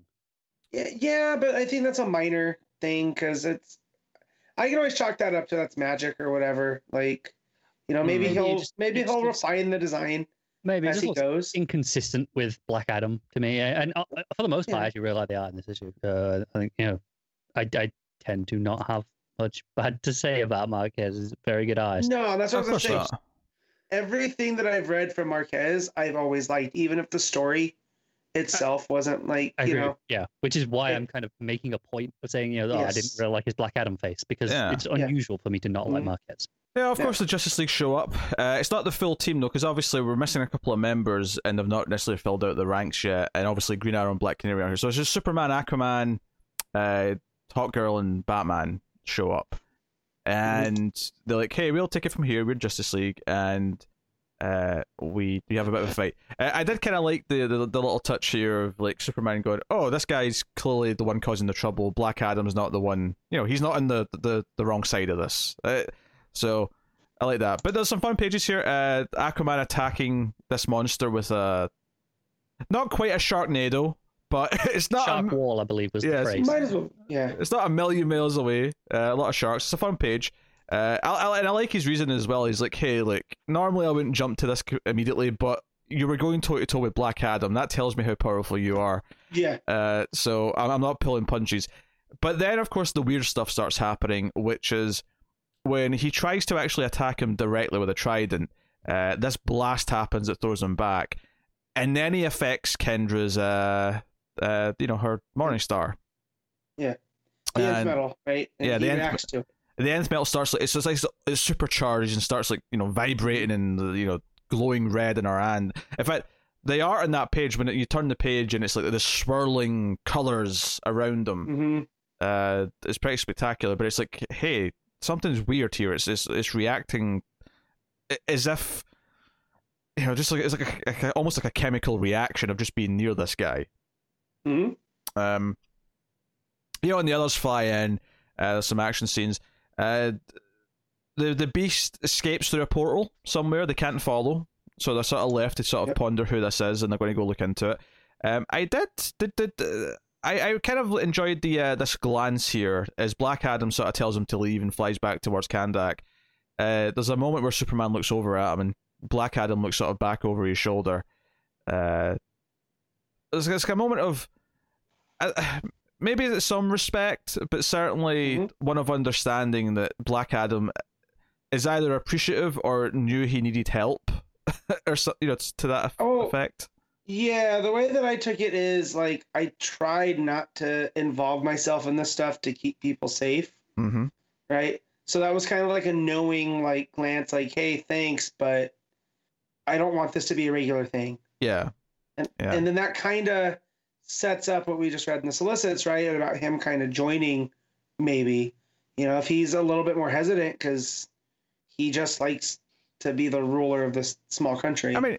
It may not be an, Yeah. an official he's a member of the league. It may just be that Right. it's an uneasy alliance with him that'll last an Mhm. arc or two, and that's why he's kind of seen as a you know on the covers he looks like a member, uh, Right. kind of thing. Um, and that that leads to the debate with uh you know back back at the the the, the Hall of Justice. Mhm. Barry's looking into things. Oh, Science Calix is looking into things, uh, and Canary and Green Arrow are tr- explaining, hey, you know, Clark, like people see him as a human now. They, they relate to him a bit better. We should we should do more of that. Maybe we should shake things up with new members, so ever. But the unknown energy of this beast does actually match one thing. There's one other thing that Kalex has analyzed that this matches, and this ties in to Naomi. Naomi, her energy signature uh, matches this, implying that this thing either comes from the same dimension as her, or comes from a similar place as her. Mhm. Uh, obviously, more to go into, but the final page of the book is Naomi showing off to her friends her, her new powers and Black Adam coming to see her. Uh, so that's your cliffhanger. Um, how do you feel? I mean, before we get, to because again, I'm sure Connor's going to give us his list of complaints in a minute. Uh, how did you feel about this tying back into Naomi? Because to me, it kind of felt like, oh, this does feel like a Justice League book, and I, I enjoyed it. I think it flowed really well. Uh, but it, it's very clearly that Bendis has like a almost like an overarching thing for his all all of his DC work that's sort of still coming into this. Yeah. And to me, that's okay, but I can also understand how people would feel that he's wedging the character in, Hmm. you know? But like, being that I've read all of his stuff at this point, Yeah. like, had had she shown up in in Legion, I'd be like, oh yeah, I, on it. But here, it seems like it fits story wise, so I'm not, you know, I'm- I'm not that worried. I worried. guess the the um, complaint, and, and this isn't something that I have because I don't really care either way about Naomi, right? Just want to make this clear. This is not me doing that. I'm just. What I assume the complaint would be is, it feels weird to throw her straight to the Justice League, where surely she should be doing stuff with like some sort of Teen Titans level team first. Well, like if, she if she was was. in uh, Titans, right, but a bit more long term. I think, I think, I think the answer to that is that Bendis, in, in her introduction, in her, her in her own book, set up that she's from this other universe, this other dimension that is completely new to DC, and that maybe the reason why he even did that was to set up other things he had planned later. That this wasn't just going to be, it Mhm. wasn't just going to be Naomi that came from that universe. There was going to be other things that the plot was going to delve into. So it's not so much that she's been going to be recruited as a member of the Justice League right away, even though she effectively might be because she's going to be working alongside them for a while. It's more that she is heavily part of the plot device that is driving whatever the threat is. So Yeah, I think it's it's fine if she's again not part of the league, but if she's kind of there while they're dealing with this stuff specifically. But once Yeah. this Right. threat's dealt with, I would not want her to be sticking around and being a regular member of the league. No, And but- again, not because of anything about her character, but more just feel like that's a bit much for the league. Yeah, already. but but I feel like she's a passing. She's just kind of passing through because we do know that he had plans for Naomi season two, yeah, right? And Which, he's just I mean, kind of, you know, he waiting was for the always he was to waiting for for Campbell, who has been Mhm. doing uh, Far Sector, right? Which, right. Given that that's coming to an end now, maybe maybe Yeah, that'll I open w- back up. I wonder when this arc ends if that's roughly when we're going to get this announcement of season two, because maybe the whole point of season two is that it's going to be set after this Justice League story Right. that she's involved in. Right. Mm. Uh, So, so that would make some sense. I, I, I think Yeah. it it probably works well enough for a new reader. And when I say a new, I mean a new reader who's not read Naomi, right? Because Right. the way it introduces her is that there's a mystery monster. Oh wait, there's one thing that also is from there. Oh hey, there's there's this character, and maybe you don't know exactly who she is or you've even heard of her.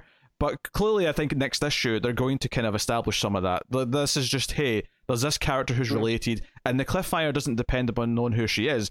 All it depends upon is that she's connected to this monster, and Black Adam's going to see her. There's enough in this issue that's set up for this cliffhanger to make sense as a cliffhanger. I think. Yeah. Well, As someone Yeah. who hasn't read Naomi, uh, yeah, that is not one of my problems with this Yeah. issue.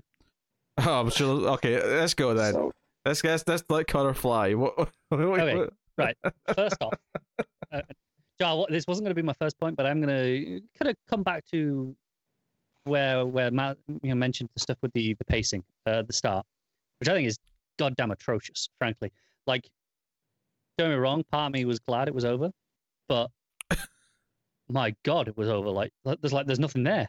It's it's like, where's the rest of the issue? And going, oh well, it's going back to double shipping. That's not good enough for me. That's a terrible excuse to pace it with double shipping in mind.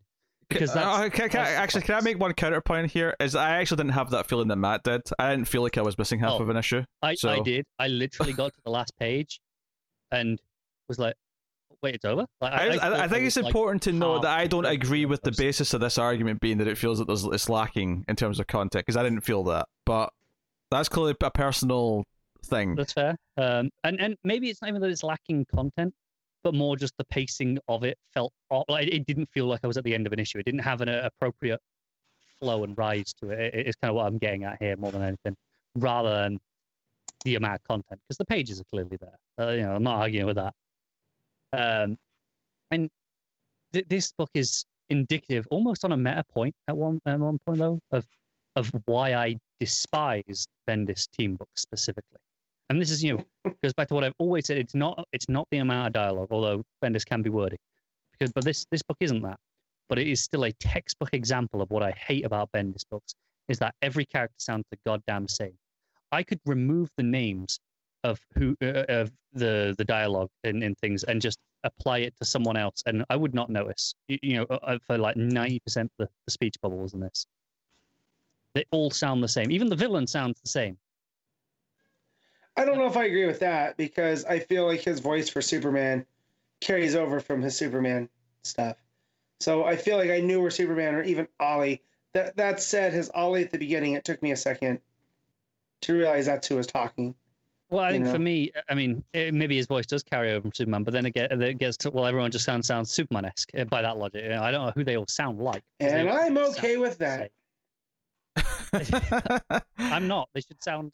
I, I I have never had a problem with uh Bendis's characters having a consistent kind of like shared wit to them. It's never been a problem for me. Yeah, I I really despise and and there's almost like a self-aware meta reference to it later, where um Green Arrow is like, "Hey, we could we could get some new voices in here." I'm like, "Yeah, yeah." Like, because they all they're all just kind of making the same things. You know, we're all you know, you know, you know, we're all starting to see things through a similar prism. Like, yeah, you're all starting to sound the damn same. Um, but I don't think that's Bendis like actually like you know doing it intentionally. I, I genuinely just I think it was a a weird happy accident almost of my critique. Um, but it felt particularly poignant getting to that. Um, but that that is what I hate about Bendis books more than anything. Uh, again, especially team books, and it is front and center here, and and that's what I hate about this because uh, along with the pacing as well, you know, like I say, but art's solid. You know, like I say, you know, my my one Hmm? thing with Black Adam's face aside, really like the art. Oh, that's beautiful. Um, Uh, I, I don't have any problem with this this Naomi thing. Like you know, like you're saying there, you know, the the way it uh, again, having not read it, the way it introduces as oh, you know, there's a there's a match to the thing that was already going on. It, that happens to be Naomi. That works in a perfectly fine context within itself. Like you, you don't have to know who Naomi is for that to work. I, I know barely anything about her beyond the bare, you know, bare essentials that I picked up, uh, and that was definitely not a problem uh, for me. Again, like I you, the, the external argument of him inserting her into her stories is kind of something unrelated, but I don't think it's a problem in this issue. yeah. Uh, I I just yeah, I just feel like it just it's the pacing that, that killed me as well in this issue. Well, I think to jump to a point that I think uh, we should reiterate here for the uh, just the plot going forward is that when this monster uh, leaves, Brutus, his name is. uh, Brutus, there you go. He says that he's clearly ill, ill prepared for this because he basically is like, "Oh wait, there's a lot of you superpowered beings. Oh, clearly I need more. I need, I need, I need to actually uh, come back with better, you know, better equipped, which might mean more weapons. It might mean allies. It might mean a number of things. Right. But I think specifically it's actually in regards to the nth metal, um, because it's after that reacts because you know because the trident doesn't hurt him at all, right? uh, no, He he doesn't care, and then it's the uh, the nth metal, and it does hit him, and he's like, oh, it- I don't know, whatever is it? You know, oh, oh, what's that battle stick made out of? It's it's wow, okay, what's that battle stick made out of? And then he's like, right, I was all prepared for this. So I, I'm assuming it's something to do with the nth metal rather than superpowered beings in general. Yeah, it does Right, make me wonder which- though what else is going to affect him. What you know that he's not predicted because okay, he'll come back prepared for nth metal, but what if I don't know? What if kryptonite ends up like giving Well, him like yeah, a rash or something? Or you wonder how magic affects him. Mm, yeah, magic. You know, like with Black Adam. You know. Yeah, just throw a Zatanna at him. That'll be fine. Uh, sure. Yeah, I mean that, that's Well, the most. You, you Don't- could make that useful argument for Zatanna will be things. based on the backups. Uh, well, I actually didn't read the backup in this particular case, but it was mainly because I, I was an hour behind. So I thought, you know what, I'll since I wasn't feeling the the previous backups with this, I'll I'll skip it for now. Uh, but I'm not necessarily really out going back and reading it later. But uh, Y- You might do once we talk about King Arthur stuff. I definitely won't. I, I definitely I definitely Well, it- will never go back it to it. If definitely it definitely goes into what Ram V was doing with uh oh, before you get, before so, before you get to it, uh, we should rate Yeah. and sort of because I mean I, I was pretty into this main story. Uh, I just like I think it's a solid start to his run. I think it didn't rush ahead too far. I kind of like that it, it takes some time in just establishing what his team feels like with each other. Um, Mhm. so I appreciate those elements. Uh, but yeah, uh, Matt, what are you, what are you going to rate the main story here? Just like Uh, I'm gonna give this one, and and it's solely on the art for the most part. I'm gonna give it seven point five. Connor. Uh, I'll give it a four. uh, solid 8 out of 10 for me. Thank you very much. Uh, but yes, okay. So the backup, which is Ram V and Xermanico, just like dark. So like I said, I did not read this because I was uh Punched for underprepared, underprepared, forgetting that we had to start an hour earlier. So I, I decided to let this one go. But uh, you two may discuss. I mean, to start with, I think you know just the, the pacing because this is a ten issue story. Mhm. I think it uses its ten pages way better than than the main story. Don't get me wrong; it is short, but I mean, yeah, it, it's 10 pages. It, it actually is short. It doesn't just feel short. Um, but we, we open um, in the Augustus Priory ruins, uh, you know, in, in Wales, uh, uh, near Caerleon, which already is like, okay, we're doing King Arthur stuff because uh, Caerleon was basically where um, Camelot was supposed to be before they, before they came up with Camelot as a concept and as a name. Right. It was Caerleon Castle, yeah. and it, Uh, I- it makes this all these from reading-. Yeah, from reading Once and Future, I realized I don't have quite the handle on Arthurian legend that I thought I did. That's know, because there are so, so- many different versions. Yeah, yeah, yeah. So, so here you could tell that that Ram V has a very specific version of of Arthur, and not necessarily Arthur, but maybe Merlin. And again, this is this should have came as a surprise based off of the Future State uh, story that we Yeah. got, and how Merlin had taken things over, and, and all of that stuff. So, Yeah, Um, and this does essentially boil down into two plots. You have the, the Merlin stuff, which kind of bookends it, and then the uh, the Zatanna and, Mm-hmm. Yeah. and Constantine stuff in the middle. Um, Should we just tackle all the Merlin stuff first? yeah, let's do that first. Yeah. So he's he's at these uh you know Roman ruins, which again, like I say, you know, was potentially a, a basis for Camelot. Mhm. And you know, you got this man who walks up who starts doing some magic, and you know, very visibly magic, and changes the entrance of of the castle and goes through, and all of a sudden it, it looks completely different. Uh, it's you know hmm how it was uh, when he was there, and I think it. It's already fairly clear at this point. This is probably Merlin. It doesn't, Yeah, especially coming that- off of the future state issues.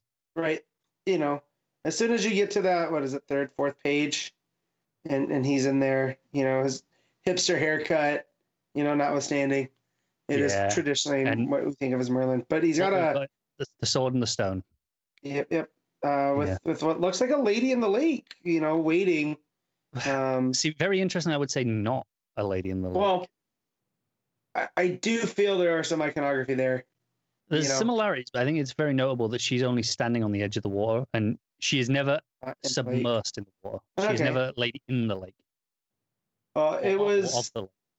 Yeah, so you find out that this this person it, it kind of reminded me of Last Crusade, where you have this knight standing by, you know, in Yeah. this cavern, you know, and, then looking over Caliburnus, you know, which they say you know is the sword in the stone wasn't actually Excalibur, right? No. that belongs to No, Lady of the Lake, Excalibur's the Lady of the Lake one. Uh, this was the sword he had before Excalibur. right? And so this is in the stone, and uh, looking over, and you find out that this knight is Sir Elnara Rashtu, and she was supposed to be the thirteenth knight, you know, and they ends up having eternal watch basically until Merlin or Arthur returns. So when you know he returns, you know she she kneels, and uh, it Yeah. And and I'm just to, to get to know, part. cut ahead at the end, Yeah. basically. And she's like, "Oh, Merlin, oh, yeah, you know, did we win the war? You know, this is great. You finally returned." And he's like, "Joe, yep, you did, you did wonderful, but your your part's been played." And then just stabs her. It's like, you know, your watch has ended. Um, Right. leaves her bleeding out in the lake as he strolls towards the sword and takes it out comfortably and melts it Mhm. down, but takes out the the jewel in the hilt. Right. The, the ruby. It looks like a ruby anyway. Right. Um, Well, and that's, uh, takes that. Yeah, a lot more brutal than I remember Merlin, even in the other tales, right? Like Yeah, this Uh, is very uh, definitely a questionable Merlin. I don't know what up- exactly. s- straight up evil Merlin, you could say. Well, that's the thing. I don't know if it is straight up evil. Um, I think it might be very misguided, but there might be some good intentions behind it. He puts his fist through her body. He does. He does. But he, you know, the, but I don't know what his purpose is here. He's like, Mm. he's, you know, he's saying he's going to drag the world towards its destiny. Mhm. I don't know what, you know, for all we know, his vision of its destiny might be objectively better. And it, it's, it'll be, it, it can be one of those classic stories of, you know, well, you know, we need to get there naturally, not dragged there by a dictator. But Mhm. it makes it more interesting if that is the case. Um, but we really don't know yet. No. But And really then- fascinating stuff. Yeah, counter countering that, we get a, a subtle art change here for how they tell the story. And this is the same artist, right? This is still Yeah, it's all Xermanico, but you have like uh, him telling the flashbacks with this like yeah, and then they gorgeous. look, yeah, they look painted here. Just it's mainly just this one, you know, where they're talking like so. Um, Zatanna and Constantine are sitting in the back of this truck going through New Mexico, you know, and they, uh, I think it's Constantine that's telling her the story yeah, of like there was this this priest who claimed that they recorded these prophecies in the seventh century, you know, and this this book ends up in the hands of this, I would assume metal band, um, who ends up during Well, a no. live performance. the book doesn't end. you know the book is is completely is is separate like that that's the whole thing is so the book is discovered somewhere else and it's got its own little Uh-huh. cult that follows the book but then Okay. separately in the 90s you've got this band who Mhm. sang uh, you know an unplanned eight minutes in ancient sumerian yeah. which i feel like this is like hitting some deja vus this might be a real thing that happened because i've, I've got like some deja vu of, of, some band doing this um, oh. I couldn't tell you exactly, but like it's just like there's something in the back of my head about you know singing in Sumerian, like uh, as you know, being something as- you know, not, not to drag this too far into wrestling, but there was a, a wrestler who's now known as Aleister Black. Deep occult vibes. I'm on shocked with a name like that. Well, you're right. But before that, he was a wrestler known as Tommy End. And he has all these occult tattoos, but he was part of a tag team called Sumerian Death Squad. And it's very similar to a lot of this stuff here, which I wasn't well aware of, you know? Um, but his whole vibe, their whole vibe of this uh, band definitely spoke Aleister Black to me. Um, so I thought that was pretty, pretty. Enter- not, I should say entertaining, but um, like I hadn't made that connection before. But Yeah. so they so they talk about this and how this, you know, I'm sure this cult will come in to play. Yeah, uh, basically when know. when they translated the ancient Sumerian, the Mhm. prophecies actually lined up with the ones from the seventh century, and they're like, eh, Right. maybe there's something to this. Uh, Right. And it happens to be, you know, the, the place they talk about is this day and this place. Uh-huh. He's like, yeah, I mean, that sounds interesting. Let's go check it out. So so this is based off of a real thing, I guess. It says listen to the oldest song in the world. So there is a, a song written in Sumerian, right? Hmm. That's that is around. Um, so that's cool that that Ram V's put that in there. But anyway, um, you know they so they're heading to to to find. I have to refresh because I read this early. Well, th- they don't Um, know exactly what they're going to find. They're just going towards this place where the prophecy is, and they Right. get there, and the the house is is burning, and there's a big like mob outside. It, it Mhm. seems, and they're like, "What's going on? Everyone's fighting." And you know, Constantine's like, "Right, all right, Zatanna, you know, you know, pull out some magic and stop this." You know, hmm and, And- she's like, "I can't." Right. Um, so I'll, you know, I'll explain later. But can you do something?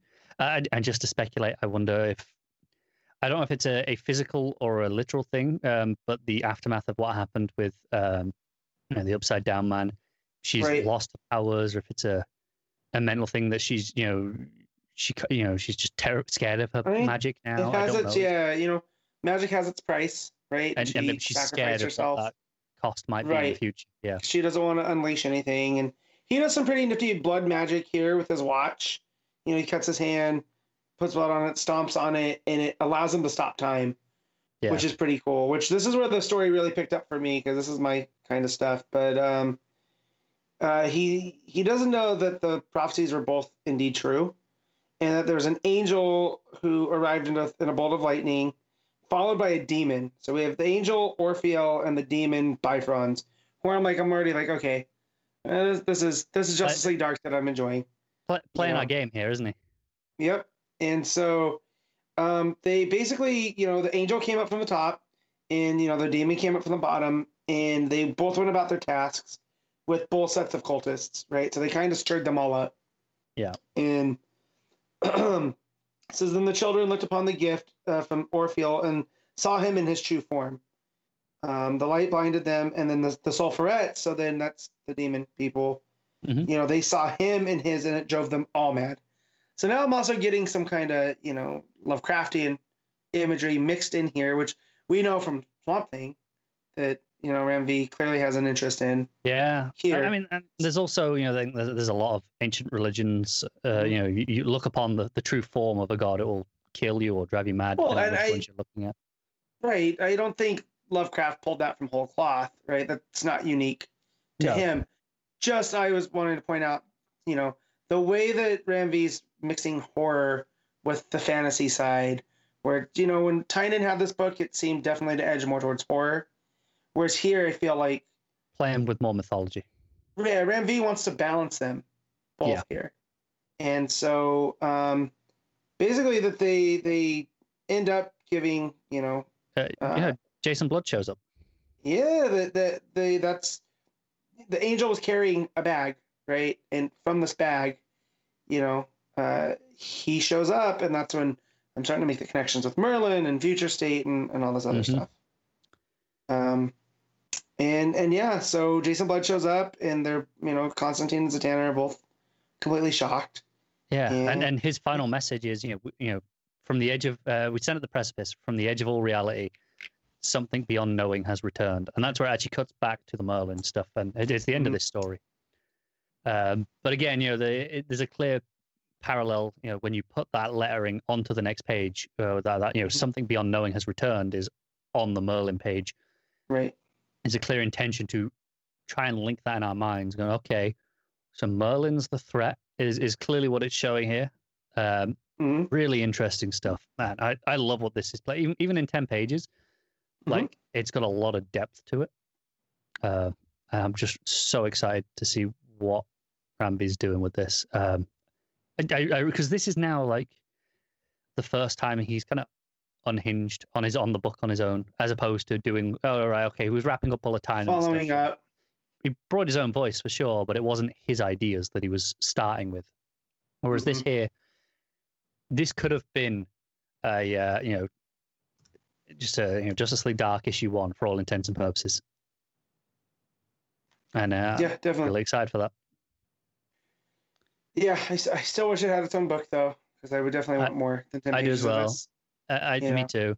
I appreciate though that it feels per- correctly paced for ten uh, for ten pages. Like there's a Mhm. solid like okay, we've got multiple plots. We go back and forth. We're not overextending it by trying to go with too many different plots. Right. It gets in and out, and you know, art's great. Xermanico does a great Mhm. job throughout. You have that, that page with the, the the telling the story where it goes all painted is particularly Mhm. gorgeous. Um, the whole thing is is pretty great. I have very little to actually complain about beyond just the fact that man, I wanted more. Yeah, no, and again, art, just that that scene with the, you know, the the band, it looks so much different than when we saw Xermanico, and then you get to the the scene where everyone's frozen, and just the way that the colorist works in there with like Yeah. it, it doesn't quite, you know, do that transition in colors, but it, it you know it feels like it gets darker the further you go down the page. And it's just- Yeah, and just there are a lot of really interesting backgrounds as well. I mean, Mhm. outside of the panels, um, because obviously, you know, instead of just white, obviously sometimes it is just white behind them, but there are Mhm. often like like often like really intricate designs that look like like, like mosaics or, or things like that Mhm. that are just like behind them, which feels like it's a, a lot of work for just external, you know, literally just background work. That you it's not even inside panel background. It's just it's just there, right. but it gives it a lot of texture um, that that you know, really makes it feel unique. Mhm. Um, right. I, I mean, I'd give it like a like a nine. Honestly, uh, nothing to really Yeah. complain about.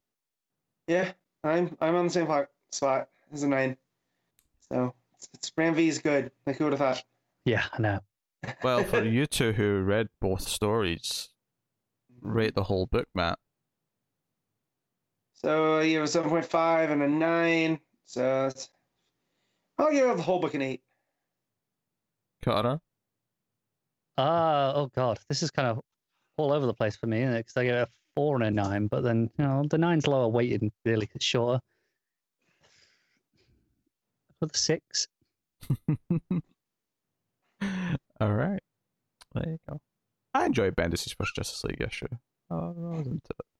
All right. Nightwing 78. Tom Taylor writing with Bruno Redondo on the art. Uh, start of new run, new start on Nightwing. It's been a while since we've talked about Nightwing's own book uh, Mhm. for fairly obvious reasons. Uh, this starts off the new story. There are references to what's came before. Uh, there's references to his time as Ric, briefly, and more of a joke at the expense of it, Uh, yeah. but it is there. Um, and we have an emotional reaction, something that was missing because Dick wasn't Dick when Alfred died. And this issue maybe even gave him my favorite payoff to Alfred's death that we've Look, had. Yeah. Let's let's you know be honest. Hands up. Who shed a tear in this issue? Yes, yes. There may have been some watery eyes. Uh, yeah. Um, this feels like the book that Tom Taylor's always been meant to read or read, right? Um, meant to read. He's meant to read. Where did he yeah. steal it from? Sure. he, he had to read it before he sent it, but just it's been a very long time since someone has come in and written the exact Dick Grayson that I want. And Taylor just comes in. years. But it's not even that, because even before then, like I enjoyed the Higgins stuff, but that was not my platonic ideal of Dick Grayson, right? Hmm. Like this hits all of them. It's you know, not just him as, you know, Dick Grayson of the Flying Graysons, or, you know, the heir to, to Bruce Wayne, or, you know, Barbara's boyfriend type character. Like and I and I know this is gonna sound funny because I know Tom Taylor was a juggler, but he juggles all of those aspects of Dick Grayson in this issue, like perfectly. That wasn't Like- that funny, but That was terrible. No, but like I, I didn't mean to because I, Mm-hmm. I do know I've seen on Twitter like he he was like a proper like It was busker. comment, yeah. Yeah, so like he does though. Like it's it's perfectly balanced Nightwing, which again, it's just nice to have Nightwing again. But the fact like it it hits just this seam. And no, I get what you can. You have Dick Grayson being the one who cares and standing up for things. Uh-huh. You've got Dick Grayson doing action stuff. Mhm. You've got his relationship with with Babs, uh, which uh, for a lot of people is you know a big part of it. Right. And then you've got just you know all of that paced excellently and wrapped up. In know, really you didn't even way. finish listing things off. You've also got his legacy as a back character. Because I think that's separate from his true, relationship with Babs. That, uh, his relationship Yeah. with Alfred and you know how important he is to the Bat family as a as a as a staple in that is Yeah, well- as a whole separate thing, and it, that is And- represented here, perhaps even the most. But it, like Right. everything's there. And I think you, we, you know, obviously this is a character that was introduced a while ago in in Mhm. in this particular set of runs. Um, but Mhm. you're you're going back to the Zucco stuff, which again is okay. We're bringing the that's the Flying Grace and history stuff that's Right. being dealt with as well. And Blockbuster as a villain in Blüdhaven is original Nightwing run stuff. That's like you know go Yeah. back to the, the start of Nightwing's career as So- Nightwing. So everything's there. You know, we start with this flashback, uh, which is actually how Dick and Babs first met before she knew he was Rob. Seemingly before she became Batgirl, because he's Robin already. I mean, yeah, and it's you know they're they're very young kids. Like Yeah, yeah. they're, you know, he's and he's uh he's Robin. That's referenced with Alfred at the end of the, the flashback sequence. But he steps in and stops this bully from picking on a kid. The Babs is also kind of trying to step in and stop. Mhm. Um, and the kids, you know, beg for his britches, but of course Dick gives him what for. Uh, the guy thinks that because his father is rich and owns the police, that he'll get no, no fault. And that's the thing; it never, it never mentions that it's Barbara, but you're kind of assuming it is Yes. until the the, because it's the, the tease Yeah. of like, "Oh, I own the police. Like they can't touch me." And she's like, "Let's let's see which one I he mean- listens to." H- How Yeah. how many other young redheads are there going to be in Dick's life at this point? No, but at the I same know. I'm point, not like, I'm not saying it it's like a, shows a restraint. yeah. I'm not saying it's a big twist. I'm saying that it's intentionally not. It doesn't tell you intentionally until it reveals who her father is. It's a nice payoff, right? Like, because we can just do the quick math, like, oh, redheaded girl. I'm sure that's Barbara, but the smirk on her face uh, when he says, "Oh, I my father owns the cops," and she's like, "Oh, does he? Huh? I wonder Yeah. who my dad is." And it just, you know, and at the time he's just a detective, right? He's not commissioner, and you know, it's just, it felt nice. This book was like a warm hug, you know. Yeah, I mean, it, it starts with that. Obviously, it then goes into oh, I mean, it, well, it ends with the Alfred specifically, like him and Alfred, and Al- Alfred being proud of him for standing up to someone without, you know, Mhm. without the mask, without being Robin. And, And- yeah, and and Dick's kind of afraid that he's gonna get into trouble because Bruce is like, you can't be Robin outside, you know. Got to not draw attention to yourself. You you gotta you gotta lay low. And then I like that Alfred's like, well, well no, you're you're being Dick Grayson. You weren't being Robin. This is who you are. Uh, Mm. and yeah, just Uh, and also, you know, Dick insisting that he help with the dishes, which Alfred's like, this is my job. that's another. You know, just Yeah. Shows you. Uh, which leads to, of course, the title page, which is this glorious city shot with uh, Dick just sort of flying in, in front of the sun Mhm. as it's setting. yeah, uh, and we haven't mentioned them yet, the but colors. Uh, Adriano Lucas's colors. Oh my god! Obviously, this we, we book- spoke a lot on Suicide Squad when we had fill-in artists. Mm-hmm. How Lucas's colors were essential in keeping that Mhm. consistent style between them. Uh, and again, right here, oh, this has a distinct color palette already. Um, Yeah. wonderful stuff. Also, it just occurred to me for the audio listeners, all of us put up our hands when Connor asked who Yeah. shed a tear. I, honestly, I thought the awkward pause was just enough to, to give it away. I, Anyway. I, it occurred to me that wait a minute, the audio listeners, which is actually more of our audience, w- wouldn't have actually seen that. Good good call, Pete. Good Yes. call. Keep them, Um, keep them in the loop. Is what I'm saying. Uh, yeah, that that that city shot just the it's gorgeous. isn't Yeah, man. And then just even the the the, the buildings, the way that the windows bounce the color off, like? Yeah, I love how well it work. feels like it, it shows how Nightwing is, is the opposite of, of Bruce in so many ways because when you think of okay, character leaping through the night, or, you know, leaping through the sky, what comes to mind first for a lot of people will be the the Dark Knight Returns image, right, with Right. the, the lightning bolt. Whereas this here, it's like no, no, no. It's, it's there's still sunlight. There's you know, it- it's it's so Well, different. even even the pose though is uniquely Dick Grayson. It's acrobat, yeah. yeah. Yeah, yeah, yeah. So he, he's got the full layout and you know, he has his batons and whatnot. But yeah, it's just it's great. And then we get his, you know, the full introduction to now, you know, and these these hooligans are, are hurting a, a poor dog, you know, and, and That's when you, that's when you know Nightwing- a city's like yeah. If, if they want to tell us, oh, this city's real shit right now. Yeah, It's just Yeah. ah the the, uh, the the the local high schoolers are kicking the shit out of a dog, like literally kicking a dog for, for no reason.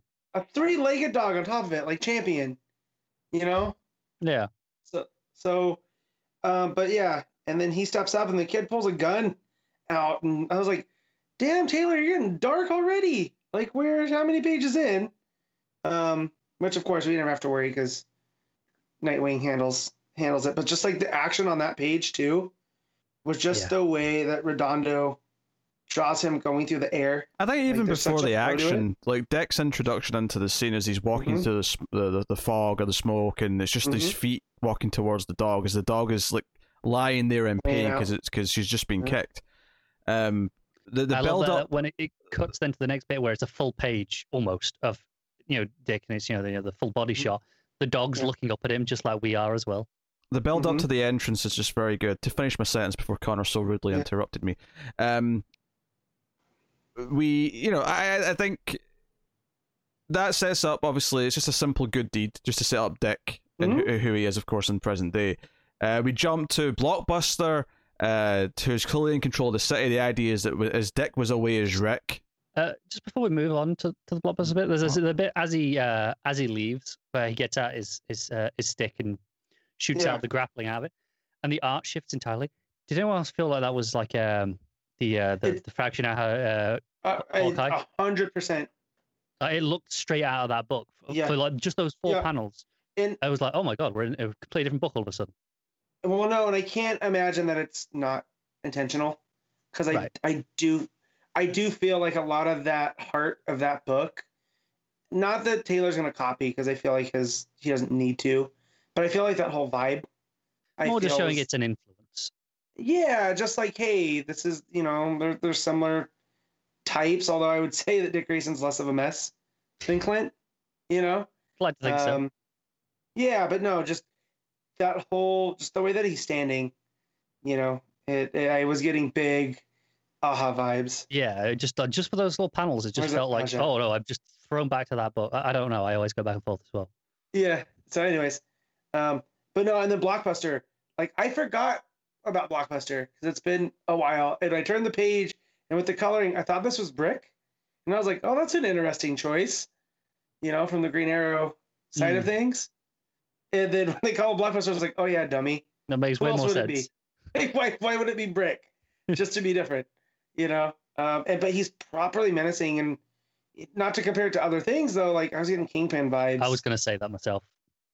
Here. Yeah. Just he's And stoic. obviously as well, because we're doing the, he's running the mayor. He, he- not Mhm. as publicly as Fisk is right now, of course, but the, the idea he's basically the mayor. Is Fisk still the mayor over there in Daredevil? Uh, Because I haven't read it. yeah, yeah, it was. Yeah, Okay. Gotcha. But uh, Yeah. but Yeah, yeah, I- no, it's and it's typical uh Blüdhaven, right? What Pete? I was gonna say, well, the idea is here is that Welsh Rick, well, whilst Dick was away and Ric was kind of around, and no one was protecting Blüdhaven, that a lot of the regular criminals in Blüdhaven have risen up and kind of taken control, and this is one of the effects of that. Is is that Blockbuster does own the mayor, uh, and because the mayor is refusing to do what he's told here, we get this brutal, head crushing uh, scene uh, where. We, we just get the we get the sound effect, you know, he picks him up by the head, and we get the red, you know, uh, and then just blood on on his hands. And the red really sticks out because because the color palette uh, is you know a lot of blues obviously, and there's a lot of yellows in the background for the the, the night lights and whatnot. But the red here shows up in like three key areas in this scene. You have Mm-hmm. the the books in the briefcase with the spreadsheets, which I think is Yeah. telling telling it from a plot perspective. Uh, like what he's doing is very important. But then you have the crick sound effect, and then the blood in the hands is Mm-hmm. Yeah. the only red in the scene. So it kind of like really bullet points all of these really specific elements of the scene. It is. I think it's actually really notable that in the next scene, like as soon as it transitions to the next page, it, there's a big red glow, uh, like you know, uh, Yeah. emphasizing everything, and it makes you know, this real sense of continuity of the worst elements of what we've just seen are actually permeating Blüdhaven as a whole. Yeah, Yeah. or or also Well- even just the idea that the you know because it's literally blood on Blockbuster's hands, and then we turn the page As and the entire building is red. So it's the idea that Blockbuster's grip is around the whole city. You know, you, you've you've got him kind of you know essentially controlling the whole thing. Uh, so it's, and he shakes the bloody hand with the new mayor, yeah, right? it's a, yeah. Like- who's who's Zucco, of course, Mayor Zucco. Right. Uh, Yeah. Melinda And Zucco. uh, we should also mention as well, he's got the police commissioner there, kind of in his pocket, who's kind of like chauffeuring the mayors around, essentially. Yeah, I, I always. I always like when they put make a point of calling out differences between uh, Gotham and Blüdhaven. Now, G- Gordon's not Yeah. actually commissioner right now, but typically speaking, uh, he is. So I think setting up that we have this corrupted commissioner, uh, not that it's original. Obviously, I mean, Gotham did have corrupt commissioners in the No, past. it was kind it's of just the idea of yeah. this is how different it is. You know, Nightwing doesn't even have a, the police commissioner that he can rely on, like Yeah. that, that Bruce usually does. Uh, and of course, he, he comes home. He owns the building, uh, which is uh, the editor's note, just kind of like, "Hey, he had money, blah blah. It's gone now." But he did, he did, he is on the building. His apartment's in there, and he comes in. Barbara's there. He, he think because he, he's aware that someone's snuck into his apartment. He's, he's smart enough to Right. notice that. But Barbara, of course, is also very capable. So when he tries to sort of jump in with surprise, she just flips him over. Um, so they have this scene. Uh, they, you know, she she's delighted by the puppy. She's like, "Yeah, you're not giving this puppy away. This- This is your dog now. Just accept it." Uh, Yep. But the point of this is to essentially, you know, g- g- give him what Alfred left him. You know, uh, uh, and he's not, not only has he left left him a lot of money because Alfred was worth a lot, but he has left him this letter. Uh, and th- this two page layout where he's on the fire escape, reading the, reading the letter, and I think there's some obviously the the wording itself. Alfred calling him his son, saying that he's proud of him, saying that he's the best. You know, he's as we always say, like Dick and Wally are the heart and the soul, and this is you know Alfred saying to Mhm. Dick that you are I- the heart of. I, I love that because obviously the, the page it's a double page layout, but it is split into two because you have the the side panels as well. Right. Uh, the bottom of the first half is just you know I believe in Dick Grayson, and and that, like that feels like such a a perfectly punctuated point before you move on to the second half of the page, Yeah. even though it's one page and it's one letter. Well, I should point out. I think the word half's a bit of a a bit of a misnomer because It's, it's, it's more two thirds. More of a yeah. third. It's yeah, it's, it's two thirds and a third, and I, I think that Mhm. I think that's it's good on the page because I think one of the things the art does here, i- i- apart from just the beautiful colors and the, the this this shot of the city, but it makes the when it goes into the close ups and that, that sort of column of panels on, on the right hand side, um. One of my favorite bits in the art is just the, the, the it's fairly subtle, but it is it's, it's, it's Barbara holding his hand, uh, Mhm. like your hand goes on his shoulder and he sort of like grasps it as he's reading this, as it's getting more intense. And I think if you do care about Dick Grayson, you care about his relationship with Alfred, and you you, you care about these things, um, I, I think it's this almost this double punch to the gut of a the you know the actual meaning of the page and the actual meaning of what Alfred's saying to him. But also the meta level of we have Dick back finally. We- Then Uh, it- it- uh-huh. it- we we know we should have done this moment and a long time ago. and Dick's been back for a while, a little bit. Don't get me wrong. It's just not like he Mhm. just popped up. He's been in Batman and stuff. But th- this being the relaunch of his, you know, his new run uh, with a new writer, all these things, this feels that no, Dick Grayson is important. We are acknowledging that he is important, and that even when he was Dick Grayson before, his book wasn't necessarily treated like it was that much of a big deal. This, and you know, compare it to Hawkeye, compare it to Daredevil, uh, characters who have had really good runs over at Marvel. I do think there's whether or not DC are consciously doing this or it's just Tom Taylor doing it, I don't know. But Mhm. going out of his way to make this feel like it is the start of a special Dick Grayson story where we are hopefully at the end of this, hopefully very long run, going to look back and say, no, this is the start of something that made Dick feel special and important again. A run Yeah. for the ages. And it's And- the whole I believe in Dick Grayson. And I don't think it's just a Tom Taylor message, right? Like I feel like that's DC now, right? Almost, Like, yeah. Is- It is- feels is like this a a- statement of intent? Is this a Yeah. promise after Didio? Like, like yeah, we believe that's that's like- almost how I took it. Not to beat a dead horse on that, but like Yeah. it felt so good to go in and buy a Nightwing book again. Yeah. You know, and then for it to be as good as this is too, like I had zero doubts that this team was going to deliver, right? But they didn't have to deliver this hard out the gate. I, yeah, I, I think I the sentiment of this issue is effectively being Dick Grayson matters. mm-hmm. uh, like I obviously I was expecting this issue to be good, but for it to be that mission statement of no, Dick Grayson's important. He means a lot to us, and we're going to treat him that way. Uh, it- You it's, get the ki- it's feeling that- important. Some people at DC have missed reading Dick Grayson as much as we have. Yeah, Yeah. definitely. Uh, Uh, obviously, there's a little, you know, there's an epilogue scene that sets up some villain stuff, but like this is the end of the Dick part of the story. This and this it has to be. pages is the it is the the page of the issue, right? It ha- yeah, it is. Yeah, it, it, it absolutely is. There's, there's, And- and everything, everything about it. Not only the, the effect of him reading this, the, the the fact that Barbara's there for him in this moment, because that's one of the other things is that a lot of us who care about the Dick and Barbara relationship to some extent is that this isn't you know the, the romantic page of them in each other's arms. It doesn't need to be, and I don't even necessarily need that to happen. It's more just that this is how close they are. She's the one who has to be there for him as he's reading this. That that's important. Uh, Yeah. uh, and they, they, them sharing this moment, and it's not that it's a romantic moment. It's just that she's Well, someone he can lean on. Anything anything but really. Yeah, Right, but it is a, a very intimate moment. yeah, Right? And do you know what, that because I think you were really right to pull me up my phrasing of the uh the page. I said half, and, and you know it, Yeah. it really is thirds, and, and that is great. But I think you're right, Paul, because I think that is actually important to the layout. In that this, you know, that big two thirds, you you you've got a wider shot. You see the scale of the city, you know, and, and Dick Mhm. feels relatively small on the page, and then when you cut in, it's so much more intimate, and, and Yeah. like and you get the the Yeah. emotional moments in this intimacy. yeah. I think that's kind of the point. Yeah, is that it's just this almost landscape or wide shot of the city with him, and I think even just where he is in the frame in that wider side of it, that Just wider two thirds side.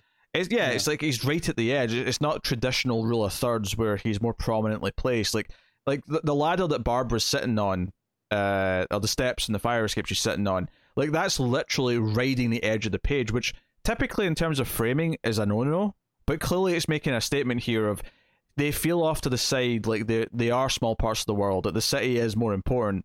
But then you get to those close-ups on the other side, and it's like no, they are front and center. He's front and center specifically, but Yeah.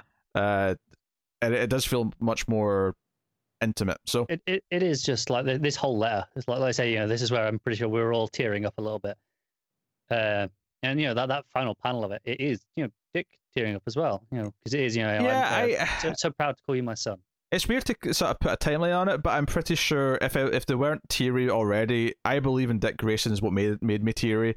And then because because those panels on the, the right hand side, I remember I, I I think I had to struggle to actually see what it said because I was kind of like fighting through so, some watery watery eyes. Because because it's, cause it's not like because obviously it's, it's it's not a completely handwritten like lettering style, but it's a bit more cursive than Yeah. traditional, right? Because it's meant to be a letter, so uh, there was a bit of a struggle sort of reading it, but Before that, just just to go back, just like I loved the conversation before when when Babs is like, he was really rich, by the way, and he's like, why would a billionaire make me sandwiches and do my washing? He's like, and she's like, the same reason a billionaire would fight crime in Gotham because it's what he wanted to do. Um, and that's that is kind of Alfred, right? God. And it just, yeah. And it's just the Alfred that I love, right? It's that one that is the father figure to all of these lost kids, you know? And, and of course, you know, he got Wayne money, but uh, yeah, you know, he's not going to let that change him. And I like that it points out that he got way money, but he was investing it in ethical things, and and by the end, he couldn't think of any you know more moral or ethical way of what to do with his money than to give it to Dick because he knows Dick will do the right thing with it, not just wage a war on crime, essentially. Right. And it's, and again, it's the, it's the difference of, of Bruce and Dick. And it's because, you know, I always look at Dick Grayson as he's seen Bruce at his absolute worst. is this Right. the, is this the first time in comics history where Dick Grayson has a higher net worth than Bruce Wayne? One hundred percent. It's got to be unless Yeah. unless during the Bruce Wayne fugitive stuff, right when he was on the run, way way back. Technically, yeah. I mean, I would say But- it's, it's the first time it's a, it matters. Uh, it's the Mhm. first time Yeah. it's seemingly the status quo for a while. I But would say this is something it made me recontextualize Alfred with the whole Batman in general because Mhm. we talk about how you know Bruce is often the father figure to a lot of them as well, right? Mhm. I feel like that's probably not really actually true with Dick. I think in, with Dick it's more of an older brother, and then Alfred's the father, and then Alfred's almost like the grandfather to a lot of the you know the younger ones, like Tim onwards especially. Hmm. Uh, and, and I'm including like you know Steph and Cal, you know everyone kind of in that, not just the Robins. But from that kind of period onwards, there is a distinct separation between you know Dick feels closer to Bruce than he does to, to Tim, for example, uh, and and this here it feels like Alfred giving it to the you know the, the younger son because it's like you know I, I, I you know Bruce had his chance. I, I, I trust you more to do the, the right thing with this money. Yeah. Uh, the final page is just uh, going back to the Zucco stuff.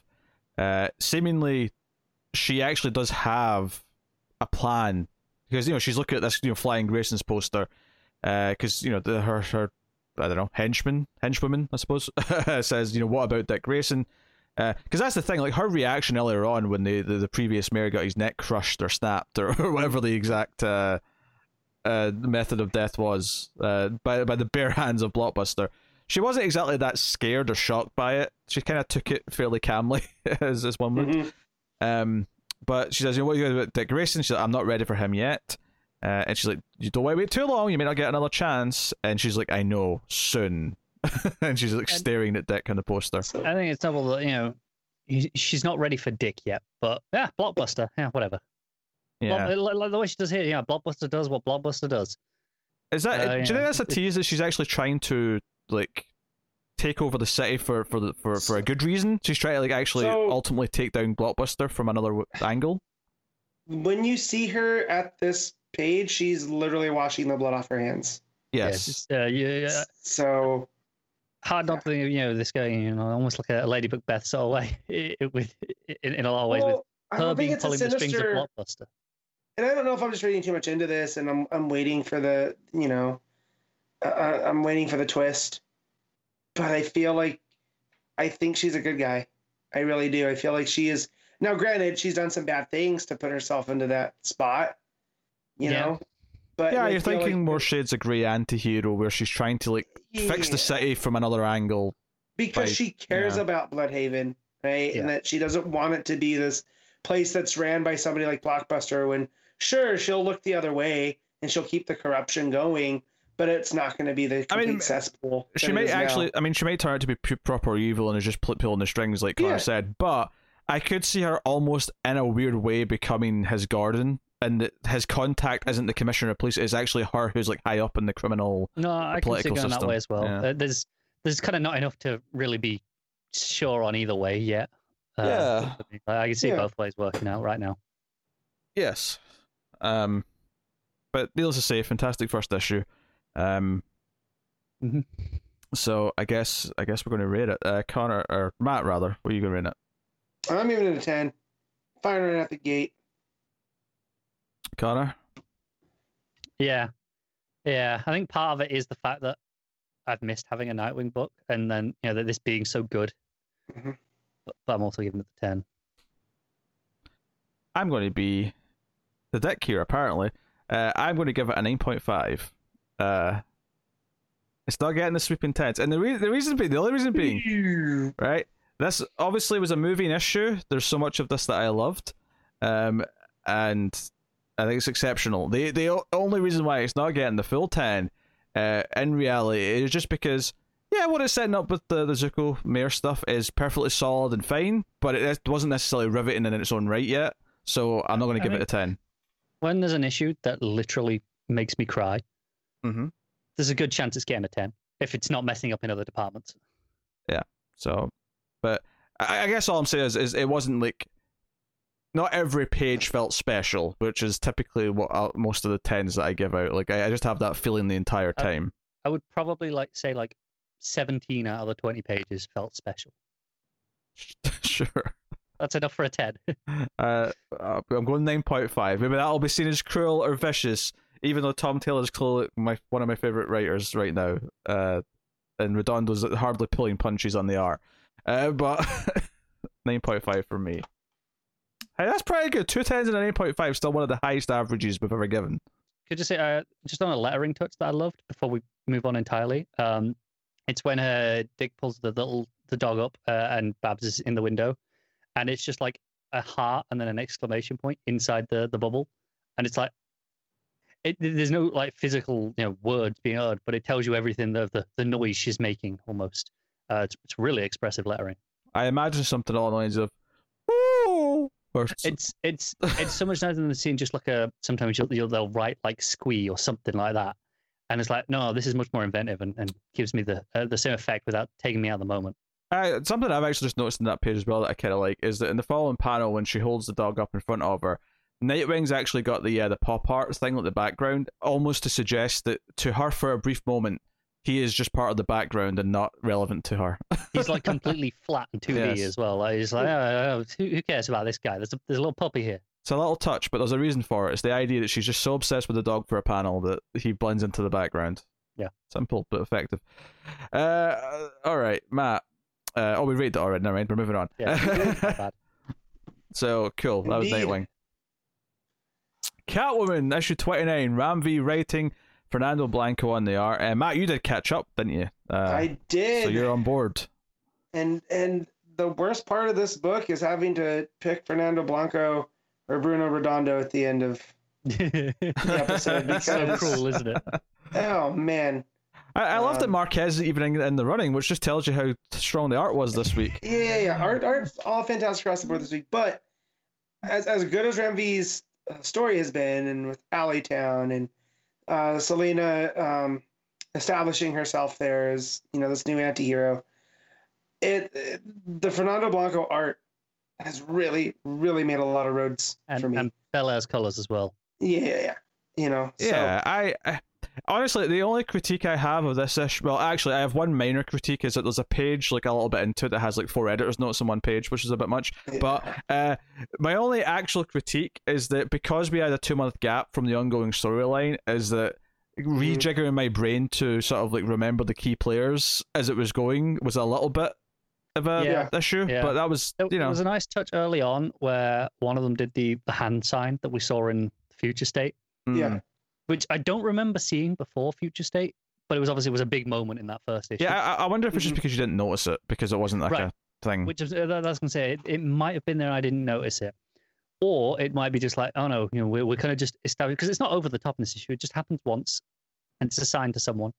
But Mhm. more just, okay, no, that we're going to start establishing this. You know, characters are going to start using this in the area. Yeah, so uh, Nahegan uh, is on the phone, but he's assassinated. There's an assassin sent after him. Uh, who obviously we get more context for who this assassin is and who sent them uh, later on. But uh, particularly brutal, just bodies all over the floor. It reminded me of, of the ghost character in Ant Man Wasp. I could see I can see that. because of the hoods. Just just yeah. the whole vibe and the way that they move and yeah, but no, it's uh, yeah, excessively brutal, and you kind of want that in a crime book like this, yeah, yeah, just to show you who Yeah. the really bad guys are. You know? of course. Uh, but then, then we uh, go to the was it Hadley, the uh, hmm the cop that's been sort of a, a recurring character in the book. It's Hadley, I think. just Hadley. Uh, he comes to see Selina. Uh, the, the, the kid out front gives him some shit as if he's not allowed to go in, but he's like, "Ah, I'm just messing with you. Uh, he goes up, and Selina's sunbathing. She's in the pool. She's uh, having a quiet day. um, actually, probably one of my favorite things about this actually is because she tells him to get lost, says that we're even. You know, you saved me, I helped you, we're we're done. But one of the things is that he points out this symbol. He gives her this crime file of, of the Mhm. of the drugs that she, she sort of like dropped off for him and the cops, and basically this symbol triggers something in her. And we, there's another scene first, but when she's out in the, the streets and she's going to the location, uh, which turns out to be Nigma's place, you know, uh, Riddler's place. Um, I kind of love this thing where she kind of like has this internal struggle with herself, where she's like, "Why is this bugging me?" And she's like, "It's Mhm. him." Like you know, Batman sort of like you know left this one thing. If if, if he's altered her personality in one way, it's this idea that if she sees something that's like a clue that might lead to something that's going on, she has to like check it out.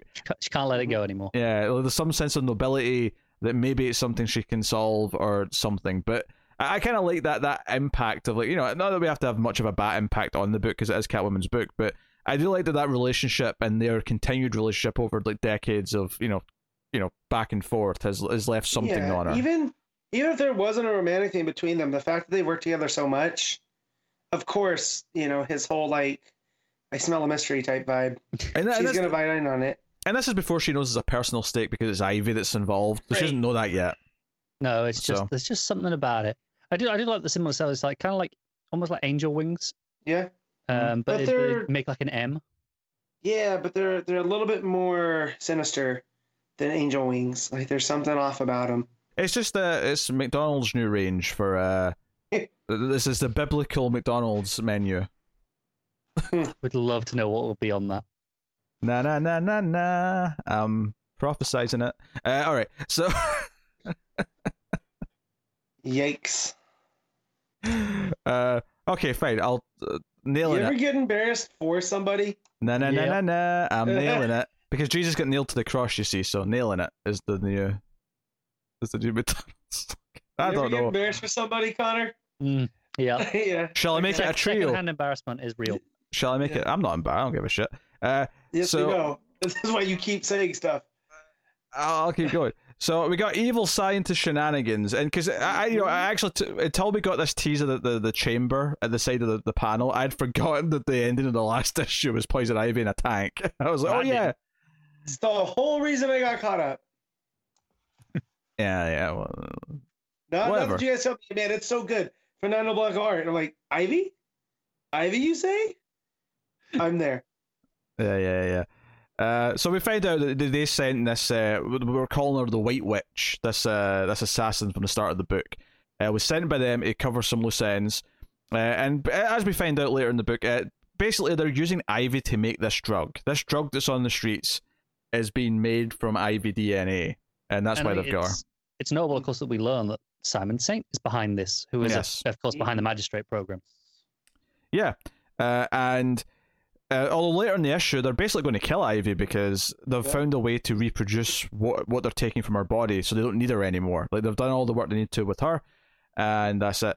Uh, obviously, there's some serious teasing going on here as to who the White Witch is, because we know we see her get out of the shower, we see like the bottom half of her face just before she puts on the mask, uh, and they've sent her to kill uh, Nigma, but because he was involved as well. But like seriously, uh, they're seriously teasing who this could be. So I, I don't know if we have any guesses yet as to who White Witch is, but uh,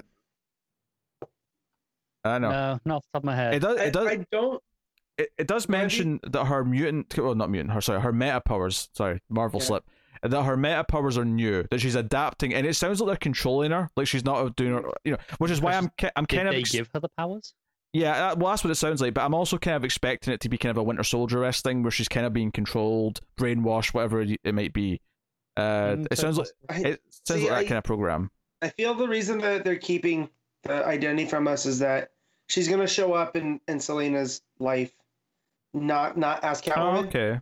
you Mm. know and so that'll be a a whole piece of it and if she is being controlled if it's like a code word type thing or she's hooked on whatever you know if the powers I- I'll, are from this drug you I'll know be honest. If it wasn't for the fact that her sister was like seen in the run already, and she's still with Selina, I would have said it was a sister that they have, Yeah. you know, engineered and turned into a killer. But it's not. It's definitely not. But that no no no that's what would have made me think if we hadn't already seen her sister still be like in the apartment with Selina in the last couple issues. so who is that redhead on the roof supposed to be I actually wasn't her. sure. I wasn't sure who that was. i wasn't sure either okay It's just a I friend, was I guess. yeah gotcha Yeah. because when you said the sister i kind of spaced about the sister yeah. and i was like well no last time i saw her she was catatonic still Yeah, she's st- she's not like yeah, uh, Yeah. got all her I. I was thinking it was a sister as well, though, because she's like she makes a point of saying, um, "I liked you better when you weren't talking." Oh yeah, maybe it is a sister then. That's a Oh, good point. it shoot. the sister did i overlook because they, make it. It's it's when um she she makes a, a, a thing about going, "Oh, he's cute," uh, about uh Hadley, and Selina's like, "Oh, he's a Oh, cop." shit, it She's like, is. "You- she- she- I think he was like, you, "You've done worse." So, yeah, I, I liked you better when you didn't talk. So I think that Oh, is supposed to be. okay. that's fine okay. then. All right. that's fine Uh, so yeah, um, but yeah, so clearly, I I feel like this is going to turn out to be someone. Maybe, maybe I'm reading too much into it, but it feels like they're hiding their face specifically, uh, does, yeah. for a reveal for later. Uh, so Catwoman goes to Riddler because she recognizes the symbol, and this is where she's seen it before. Because when she was casing the Riddler's place out, actually, well, something I like. Obviously, there's a lot of good art in the book, but uh, one of the moments, one of the more subtle moments I like here is that when she first gets into Riddler's like hiding place, and there's like a, a photo of Batman, and he's like drawing some you know Riddler question marks over the Yeah. eyes. There's just like the faintest like sort of smile from. It's just like ah, it's, it's like she's I- seen just because she's seen this- Batman. yeah. I don't know. This uh, the top half of this page that you're on now is my favorite um, moment of the sequential art in the entire book by a long shot, and, and a large part of that is down to the lettering as well, because it's not in a traditional order. uh, The, the way the panels are laid out, you would if you take the lettering off that, you would probably read the two small ones, the one underneath it, and then the big one on the right. But that's not the order it goes in because it goes No. around. You go back through, but because the lettering is yeah uh, over the two panels, it just guides you into that naturally, and you go around in a, in a completely seamless way. You don't even think about it, but just because of that placement, and it's just wonderful. I'll, I'll throw in here also the art as well as the lettering because I actually do think because it's you know the the panels you're talking about here it's like what it's Catwoman cutting a hole in the glass then the arm coming in the second panel and then that third sort of vertical panel is like her coming through the window but I think notably the the, the pose itself like her leg is like you know going down long the ways like the, the one leg that's coming in is like sort of leading you down that panel so it kind of there's a shape to it as well I think just in the art There is once you're onto that third panel, it leads you down. The Yeah. art of that panel leads you down and back across, but I think it's the lettering that makes you go over to that panel in the first place. But I think- Yeah. which is why I think you know, all together, it's not just the art or the lettering. Well, It's a whole wonderful sequential panel. You go through that almost as nimbly as she does, though, right? The way that you're Mhm. following it, and then down, and then Like, you know, we- we're breaking Yeah. down why that, that this is why here, but you're not thinking about this as you're reading it. You just no, follow it naturally. You don't even think about the fact that you're reading it out of what would be the traditional order for those panel layout, Mhm. which is why which is why I think it's so fantastically done. Yeah. In fact, the page before that, where Catwoman's like jumping through the sky, and you get all the neon lights of uh of Gotham. Um, we're talking about Nightwing's like jumping through the sky and how it's different from Batman. I want to point out that hers is again different, where her pose in this silhouette jumping through the sky is a lot more sleek. Uh, dare I say, a lot more cat-like to be, you know, drop the Yeah. pun, but Yeah. again, very Actually, different. I, I love the lettering on this page as well. The way the, the boxes kind of snake around the page and kind of let you Mhm. take it all in. It's not static though. It's not just down in a line. It's spaced out nicely. No, Really- and it makes you take in the whole page. Yeah. yeah. Uh, of course, Selina gets there just in time because, uh, you know, White Witch is about to kill Riddler, and she jumps in with, you know, gets the whip in. Uh, there's kind of a weird effect. She even questions if she's a hologram at first because when the whip like atta- you know, attaches to her, she kind of glitches. It's almost as if she's a hologram. So it's clearly like an effect that her suit's like giving off, where it kind of hmm has like a distortion and maybe like a, a force field defense system or something like that. Uh, but uh, we get we get a whole fight scene uh, with, with with them. It's a two page layout uh, where Slayer does get cut in the face a couple of times, so it's it feels a little vicious. Uh, Riddler ultimately throws a bookcase on top of her, and uh, Catwoman jumps with him out the window. And then once they get out the window, that's all looks great, of course, but uh, where he questions that oh we can't jump over that that that, that sort of ledge that bridge because it's like a 60 foot drop and catwoman hits him with a riddle says hey Enigma what comes before s- a star and sometimes with a suit uh, and i love that he just says the first letter but you just kind of get it from the context that they're jumping if And, and I love that the, the rest of Um, him saying it is mid jump on the following page. Yeah. yeah uh, but I love that. I think as soon as he says the J, you get what what it is. If you Mhm. if you if you Yeah. didn't get the riddle, and I think most people won't right away just because you're too busy like following the art and reading, you know, where the story's going. Uh, you're, you're kind of like, ah, that's Riddler's job, not mine. yeah, to think about it. um, I think my favorite thing about all this though is how it brings in Father Valley again. Uh, It just as they're Mhm. jumping, you just you just cut to this panel of him on a rooftop with a sniper rifle, and there's this moment where there's some blood in the water, which is glorious coloring in the art. So it's like, who did he hit? We don't, you, know, you don't know until the next page who he actually Right. hit. But then there's just this moment where White Witch is in sort of like hologram mode, looks up to the roof, and he's just standing there in silhouette, and he sort of tips the hat to her. And it's this moment of like two different assassins, just kind of like, like maybe we'll have to cross paths, but not today, kind of moment. Uh, Yeah. it's good. It's good. And he's he's quoting you know Bible verses and whatever. Do, doing Uh, his whole shtick. Yeah.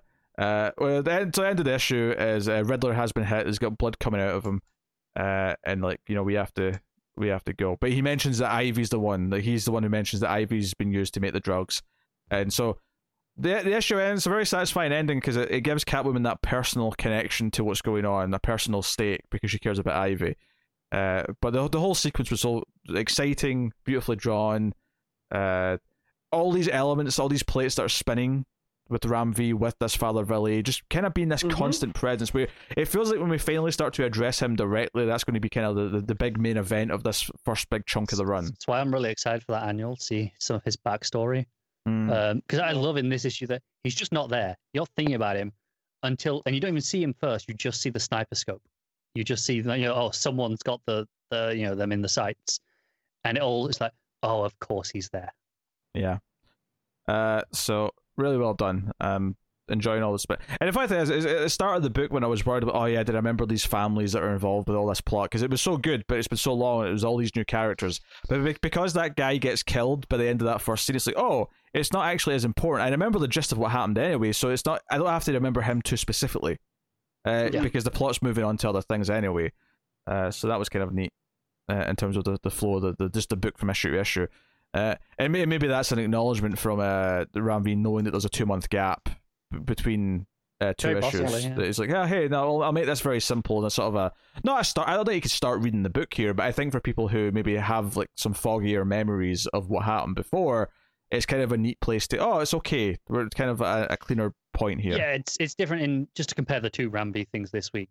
Uh, his story in uh, in uh, Justice League for, for Justice League Dark Dark. I think you probably could just start there.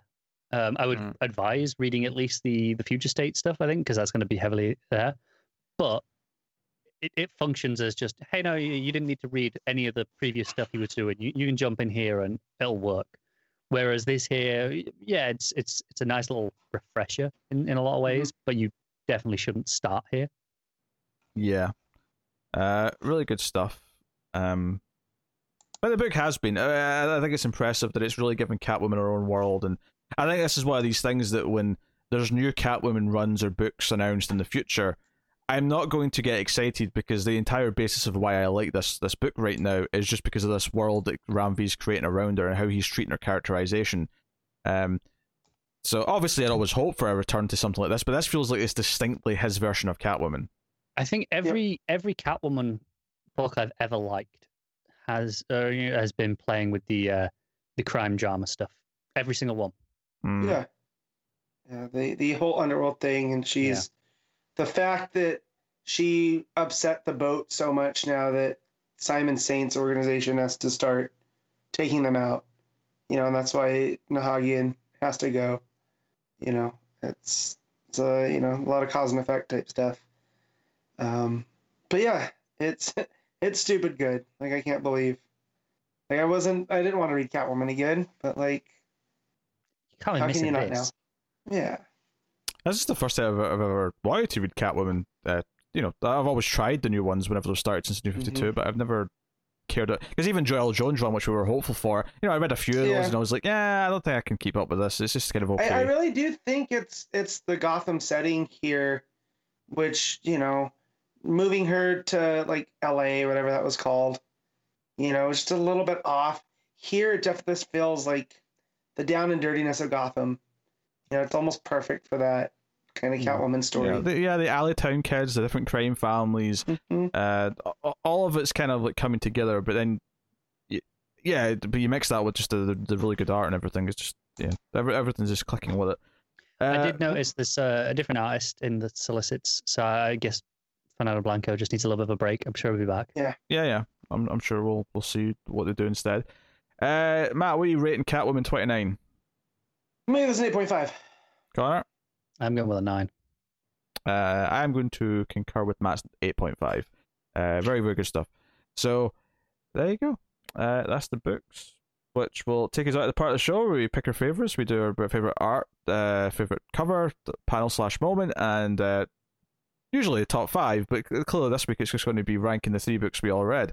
Um, a- as they're sort of like ushering into this new Infinite Frontier, there are some quiet weeks of books as they're starting to build them back up because they didn't just launch everything uh, from the get go. So, but hey, uh, so we'll start with um. Okay, so is your panel slash moment of the week anything other than I believe in Dick Grayson? Or thereabouts? I mean, if, if if we want variety, I can pull something else from that book. you don't have to. I mean, I mean if, No, that, if that's the I moment, mean- then that's the moment. I mean, well, I no, might it, I might narrow it down to the the final close up with him crying. You know, yeah, I'm proud. sure. Uh, yeah, I- I'm proud to call you my son.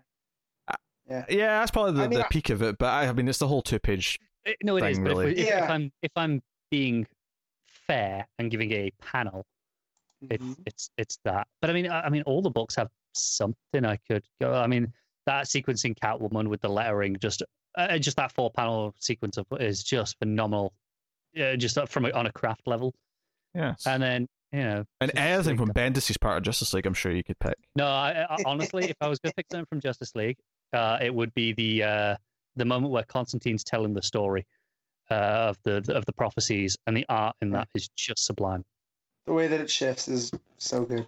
Yeah. All right. So But, I uh, mean, it's not- going to cover. I do like the main Justice League cover, but I just I have to go with the main Nightwing. It's the regular Nightwing cover for me. Matt, what you what you got? Regular Nightwing cover. I'm just checking what this Catwoman variant is. Uh, still regular Nightwing cover. okay, best art of the week, Connor. oh God, this is so unfair. I'm I'm gonna give it. I'm gonna give it to Nightwing. I think Redondo Mm. and Lucas kill it. But I mean, if if it's up against you know, Blanco and Bellaire's Catwoman, then uh, there's not much between them. Matt, Uh, Redondo. I am also going Nightwing. So uh, there you go. Nightwing's winning a lot of things this week. Not surprising. Uh, all right, rank the books, Matt. Go for it. Uh, number one, Nightwing. Number two, Catwoman. Number three, Justice League. Connor. Same. Yeah, I'm actually the same. I, I think it's notable though that for me and Matt, Justice League's uh, obviously not as much of a gap between that and the the second pick. To be fair though, I loved the backup in Justice League. Well, you did, but even then, you still gave it an overall six. So, I, Yeah. yeah, I, I actually quite enjoyed Justice League. It's just that you know, Catwoman's been really great, and then Nightwing was if, if I count special. because you didn't read the bit of Justice League that you would have dragged it down overall for you. Mhm. If I hadn't read the bit of Justice League that dragged it down for me, I'd have been a ten and two nines this week. So really, I can't complain. I almost want, Uh. I almost want David to make you read something else, just so you can't read Justice League Dark. I mean, he could always read it. Yeah, but I'm not gonna pay five dollars for ten pages. Oh, you can, yes, And he but must not like Ram V that much. I know, must be, must be a, he's a poser, man. Randy He's not, he's not a real fan.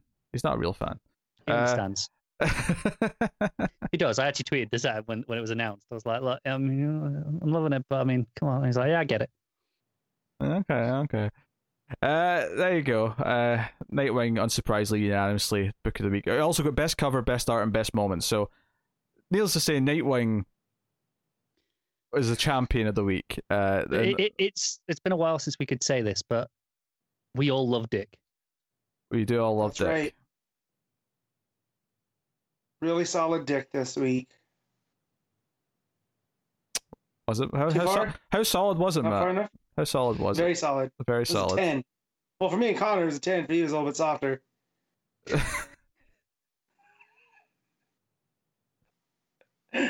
I repeat. Uh, I, I wasn't sure if you, you, that's what you were going to say. I, I thought you were going to say. I was. gonna- I, I thought we were, I thought you were talking inches. I was like, oh, that's just eight point five. Yeah, no. It's not No. very impressive by any standard, but it's not the full Uh, ten, is it? hey, what's coming out next week?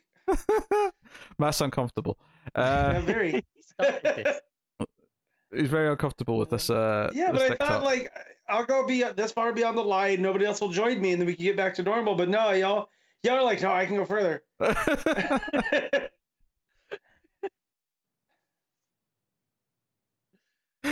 Okay, uh, so coming next week for DC Comics, we have Detective Comics 1034, start of Tamaki's run, super exciting. Uh, Action Comics 1029, uh, the start, kind of, of Johnson's run, although it's actually part two of the story that started in Superman, so it's kind of the second part of his Superman run overall. Uh, d- regardless, Action Comics is coming next week. Yeah. Uh, Batman Superman 16. Uh, Gene Yang on there. Batman White Knight presents Harley Quinn issue six, which I think is the last issue of that that, that mini. Uh, we will be tr-. We'll be trying Teen Titans Academy issue one. Obviously, we're skeptical given the future state Mhm. issues, but hey. Uh, also next week, uh, Batman Black and White issue four and Harley Quinn issue one. So the start of the Harley Quinn book, which oh, man, bummed out. I wanna I wanna read Stephanie Phillips Harley, but I don't want to deal with the Rossmo art. So uh, so are either of you two not trying Harley Quinn, even though no, okay, and no Sorry, you, surprises. you, you want me to try a It's a lot of Rossmo book for free? Yeah. you like Harley Quinn? Not that much. Although I think we found an answer to a book that if they want Connor to read it,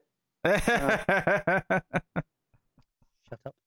It, it, it could be like a, a it's like an existential crisis every time he reads it because he, he'll love the the writing but he'll hate the art and he'll be like oh yeah, I that's don't what know I'm worried about. I, I, I want to praise it but I want to hate it I want to praise it but I want to hate it um so yeah a few few new things starting next week uh, in terms of runs and uh we'll, we'll see how it goes but uh, that's what's uh that's what's coming next week. I will take this time to thank our Patreon producers for the month. So thank you to Tyler Hess, Sandy Palacios, David Sharp, Board Now, Al Tradesman, Christopher Moy, Brett Williams, and David Brown. They are our Patreon producers. Uh, but you can support us for as little as $1 per month on patreon.com slash TV and get some perks uh, for your troubles. Uh, most notably for the comics podcast at the $5 tier, you do get access to the show a day early. And you get access to Previously the Multiverse, which is the sister show that me and Connor do, t- working through some old DC runs. You get that a month early uh, now. Uh, and that seems to be going out about every other week uh, right now. That seems to be the schedule it's sort of comfortably fallen into. Uh, so go check out that uh, if you if you wish.